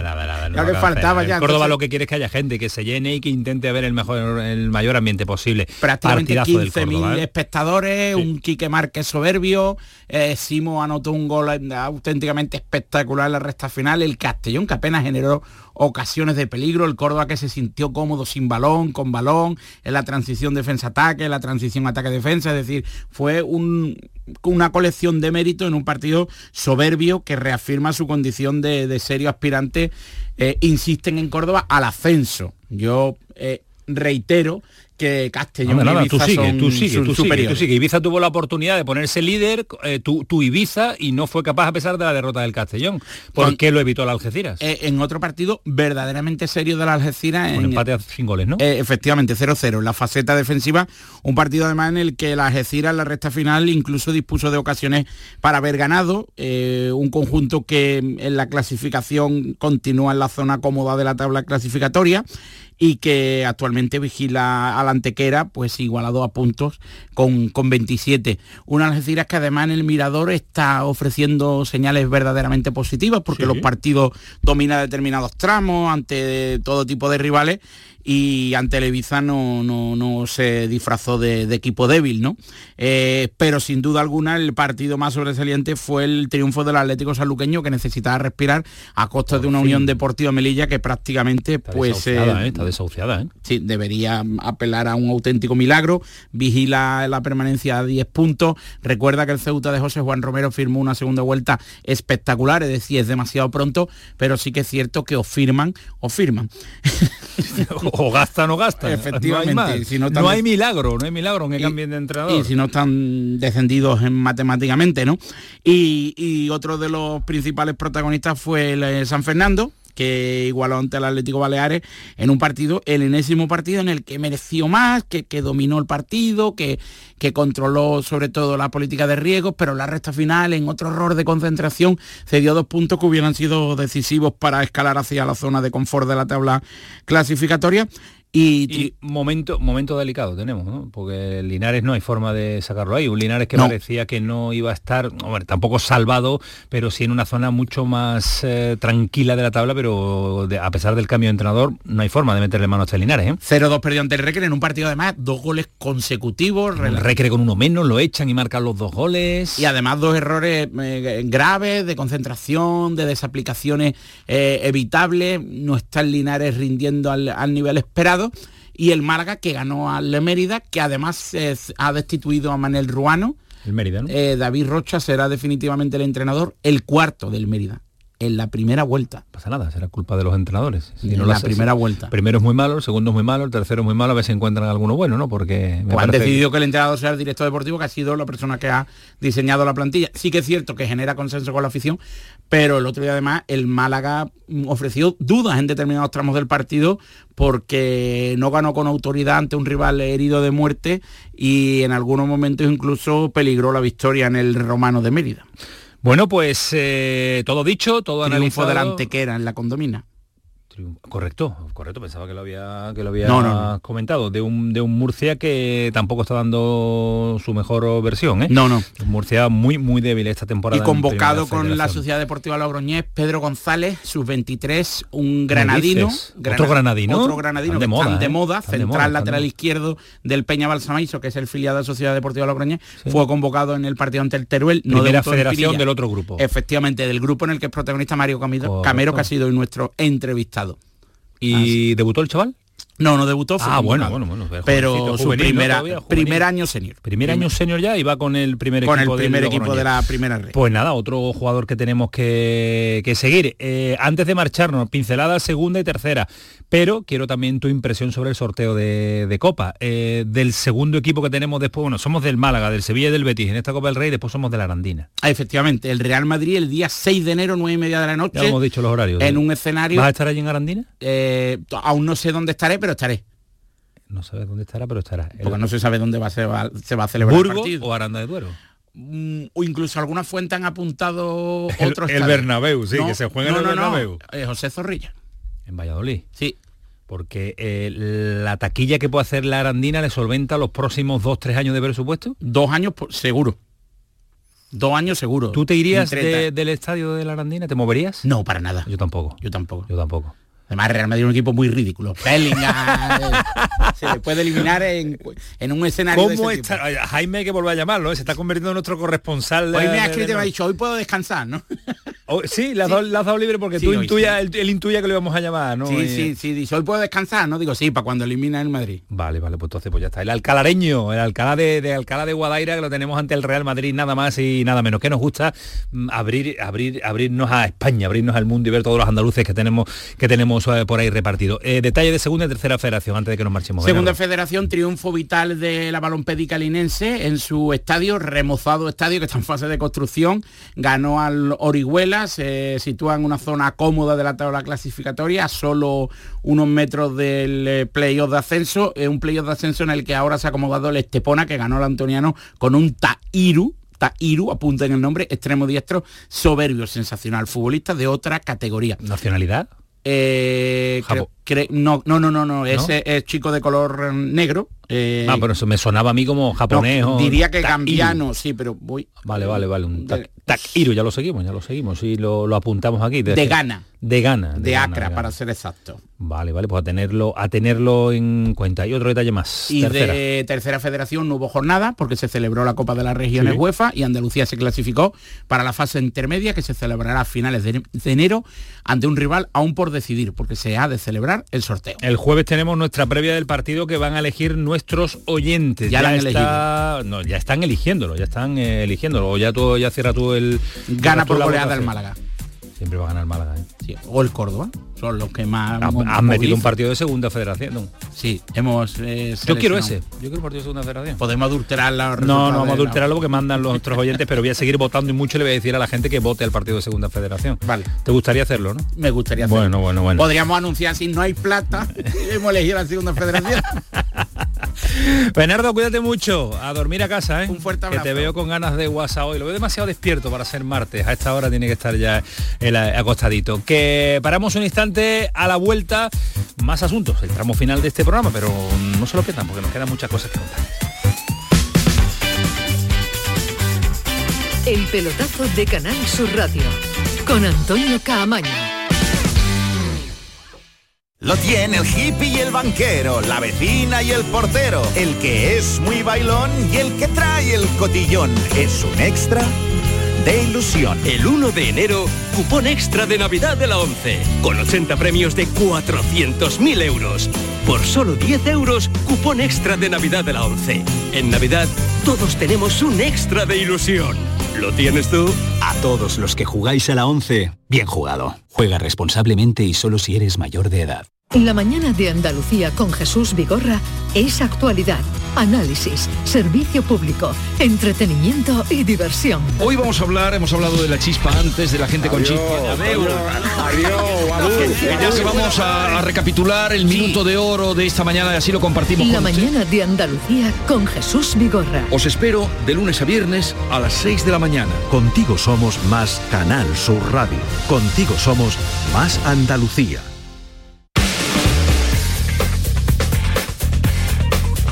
El pelotazo de Canal Sur Radio con Antonio Caamaño. mucha más gente, porque si no sería prácticamente imposible eh, contarle todo lo que le contamos a Alejandro Rodríguez. Eh, te veo concentradísimo y nunca te has visto tú en una como esta, ¿eh? que tengamos ahora un ratito para hablar de, de golf. Bueno, yo creo- se lo merece el Sí, tema. yo creo que es muy mucho. interesante. Yo creo que es muy interesante. Después nos queda pinceladita de Copa del Rey, nos queda también, eh, aunque mañana haremos la previa salvaje del, del Betis en competición europea, pero también eh, anunciar que se le están cayendo por día jugadores a, a Pellegrini. Pero queda cosas por contar de John Ran y este movimiento extraordinario, queda algo que no se haya dicho. Bueno, yo voy a intentar sintetizar eh, en, en qué, en qué queda todo y de qué se trata, porque yo creo que hasta muchísima gente que no ha visto nada de golf en su vida, esta semana Sí, ha oído sí, hablar sí, de golf, ¿no? Y, correcto. y- y de repente ha oído esto del PGA Tour, esto del Leaf Golf, la Liga Saudí, esto que es... 500 bueno, millones, que no son tantos. no, no son tantos. Bueno, lo primero es el movimiento es John Ram deja el PGA Tour. eh, ¿Qué de hecho ya ha, el sido, ya ha sido suspendido. Es el Vamos a hacerlo para primero de golf. No, primero de golf. Eh, el PGA Tour es el circuito americano. Es el circuito más importante del mundo de golf hasta el día de hoy, hasta que se demuestre lo contrario. Es un circuito que, que se lleva disputando desde los años eh, 60 eh, del, del siglo pasado. El que tiene Y la el- historia. Y en el que, es el que tiene toda la historia, donde ha ganado Jack Nicklaus, donde han ganado Arnold Palmer, donde Tiger Woods ha conseguido todos sus éxitos. De hecho, es el eh, jugador que más victorias tiene en el, en el golf, en el, en el circuito americano, en el PGA Tour, Y es el empatado circuito con al que todo profesional quiere llegar y acceder. aspira a ir, aspira a ir, es el circuito que más puntos de ranking mundial eh, reparte, es el circuito más influyente y donde están los mejores del mundo.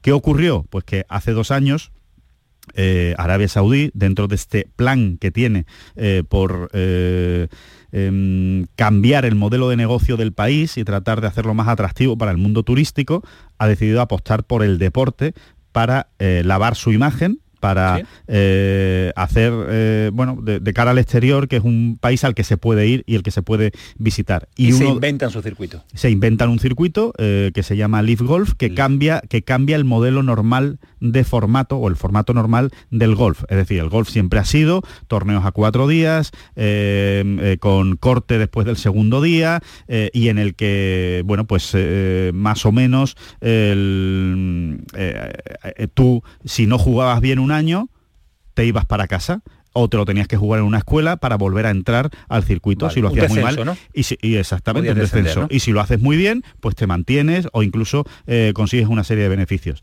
Leaf transforma esa idea en un circuito a solo tres días eh, sin corte y con solo 50 jugadores en este caso 48 ahora son 52 con el equipo nuevo de John Ram que ahora explicaremos 48 jugadores a los que se le paga un pastizal por contrato por estar dos, tres, cuatro años. No hay premio. Es una liga cerrada. Tienes el sueldo ya Sí, hay, sí, hay premios. Hay premios además de lo que cobras. después en cada torneo hay 20 millones de bolsa de premios y 4 millones para el ganador. Y es, un y es un circuito por equipos, cosa que nunca se ha hecho en el golf eh, tradicional, a excepción de la Ryder Cup. Bueno, eh, aquí la clave es que es liga cerrada en el que yo contrato a los jugadores para que no se me puedan ir y, y me garantizo que estén durante mínimo cuatro años, los más grandes, en Claro, este caso lógico. John ha firmado por cinco años, eh, y, y a partir de ahí trato de llevarme a los mejores, porque claro, les estoy garantizando eh, dinero durante 5, 4 o 5 años, cosa que en el PGA Tour no lo tienen garantizado. Pero un- garantizado lo que ganas. Un, un circuito Leaf que, que ya está, ya existe, ya es realidad, ya están compitiendo. existe desde, desde mediados de 2022. Vale. Ahí inicia. Y se han ido incorporando los mejores han- jugadores. no, los mejores no. Se han Algunos de los mejores. Exactamente. Se han incorporado algunos de los mejores y mucha morralla, las dos cosas. Algunos de los mejores y mucha morralla que había que completar para llegar a los 48 jugadores, porque los mejores de mejores mejores del mundo no terminaban de irse. Los mejores jugadores que se han ido a Leaf Golf desde que, desde que empezó en 2022 son Cameron Smith, que era número 2 del mundo y ganador eh, del Open Championship la semana antes, o sea, del British, de uno de los cuatro grandes, se fue a Leaf Golf siendo el número 2 del mundo, y John Ram, que se ha ido, yendo, se ha ido siendo número 3 y vigente ganador del Máster de Augusta, otro de los grandes. Esos son los dos grandes fichajes que ha hecho Leaf. Aparte, hay nombres muy golosos. Phil Mickelson, Dustin Johnson, eh, Koepka, Bryson de Chambó, pero eran jugadores que cuando los firma Leaf en 2022 estaban un poco venidos a menos. No estaban ni en el top 10 mundial, eh, Koepka estaba medio lesionado, de Chambó estaba con problemas también en la muñeca, etcétera, etcétera, etcétera. O sea, los dos fichajes que más daño han hecho son Cameron Smith y John Ram. Yo, ¿por qué creo, por qué me ha decepcionado la decisión de, John Ram? Sí, a mí la decisión, la decisión de John Ram me ha decepcionado porque yo considero que es un animal de la competición, John Ram. O sea, es un jugador que ha nacido para competir y para conseguir las mayores glorias deportivas, para conseguir eh, los mayores éxitos en el deporte y eso significa ganar todos los torneos que puedas a día de hoy en el PGA Tour. Leaf Golf no tiene tradición, no tiene historia. Sus torneos realmente eh, no tienen competición, no, no tienen esa competitividad. Tú tienes el contrato asegurado. En el PGA Tour no. PGA Tour tú ganas lo que ganas cada semana.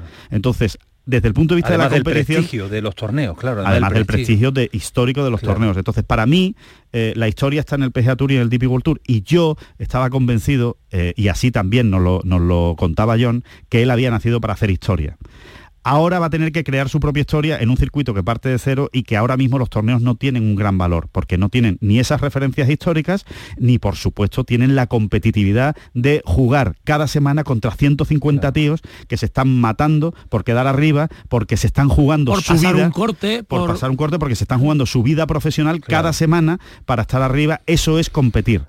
Entonces, para mí la decisión de John Ram pues equivaldría, que lo hablábamos fuera de micrófono y que me parece una, gran comparación por parte tuya, Camaño, pues a, mm, eh, a que Leonel Messi o Cristiano Ronaldo con 25 años o con 26 años en el mundo del fútbol deciden irse a Arabia Saudí porque le dan muchísimo dinero. Mbappé hoy. Mbappé a día de hoy, sí. Mbappé a día de hoy, o Haaland a día de hoy. Haaland o Mbappé. historia toda Exactamente. Eh, Son dos bichos que lo quieren ganar todo. Bueno, Haaland ha ganado ya una Champions y dice, bueno, pues yo ya he ganado algo. Es verdad que a nivel de selecciones no he ganado, pero oye, me dan tanta pasta que a mí me da igual. Pues a mí me daría pena que Haaland o Mbappé decida no, no competir eh, para irse a, a, la Liga a, Arabia Saudí. Dicho esto, eh, ¿Cuánto ha ganado John Ram? John Ram ha ganado 300 millones de dólares. 300 millones de dólares ha ganado ya ingresados en un cheque al día siguiente. 300 millones de dólares. Esa es la razón por la que se va. Se va por el dinero. lo ha dicho él. Sí, él ha dicho que evidentemente era una de las razones más de peso. Después ha dicho otras cosas, pero bueno, evidentemente al final es el, es el dinero, ¿no? Entonces, eh, se ha ido por 300 millones. Y después, hasta esos 550 que habrán leído muchos de nuestros oyentes en los medios de comunicación, es el valor que le dan al 25% del equipo que monta ahora John Ram en, la Liga Saudí, porque John va a liderar y va a ser el dueño de uno de esos dos equipos. El 25% de esos equipos, de ese equipo, está valorado en 250 millones. De ahí que 300 más esos 250, pues son 550 millones.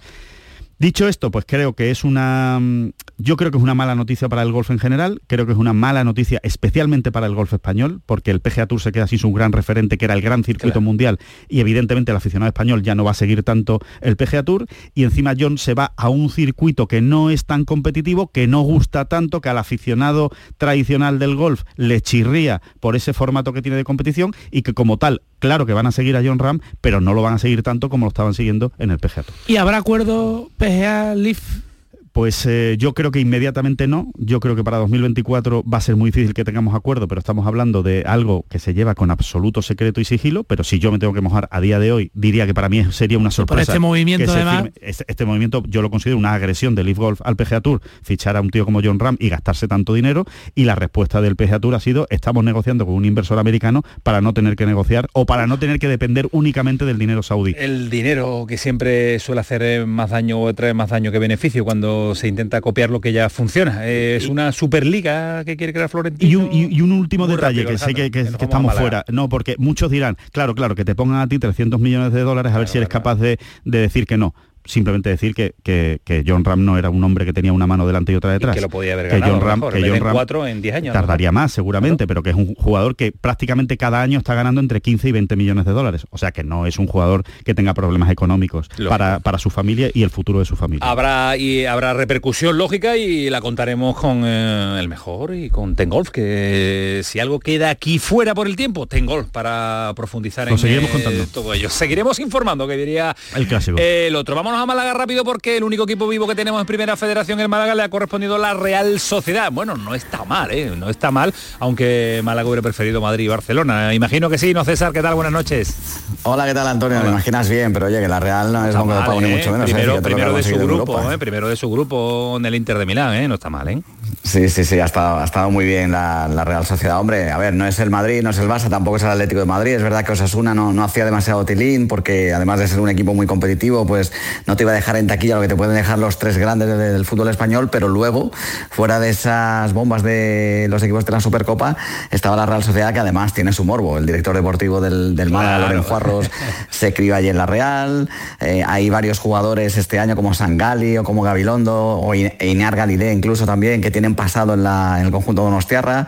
O sea que, que va a ser eh, además un equipo atractivo porque, porque es que lo es, el equipo de Manuel Alguacil verlo en la, en la Rosaleda. Así que no están desde luego nada disconformes, ¿eh? al contrario, ¿eh? están felices en, en el Málaga de poder medirse a un equipo como la Real. Es un día extraordinario. El domingo 7 de enero, después de todos los polvorones y después de fin de año y de los Reyes, Eso es. el fin de fiesta para el Málaga intentando eliminar a la Real Sociedad. Un abrazo, César, cuídate mucho.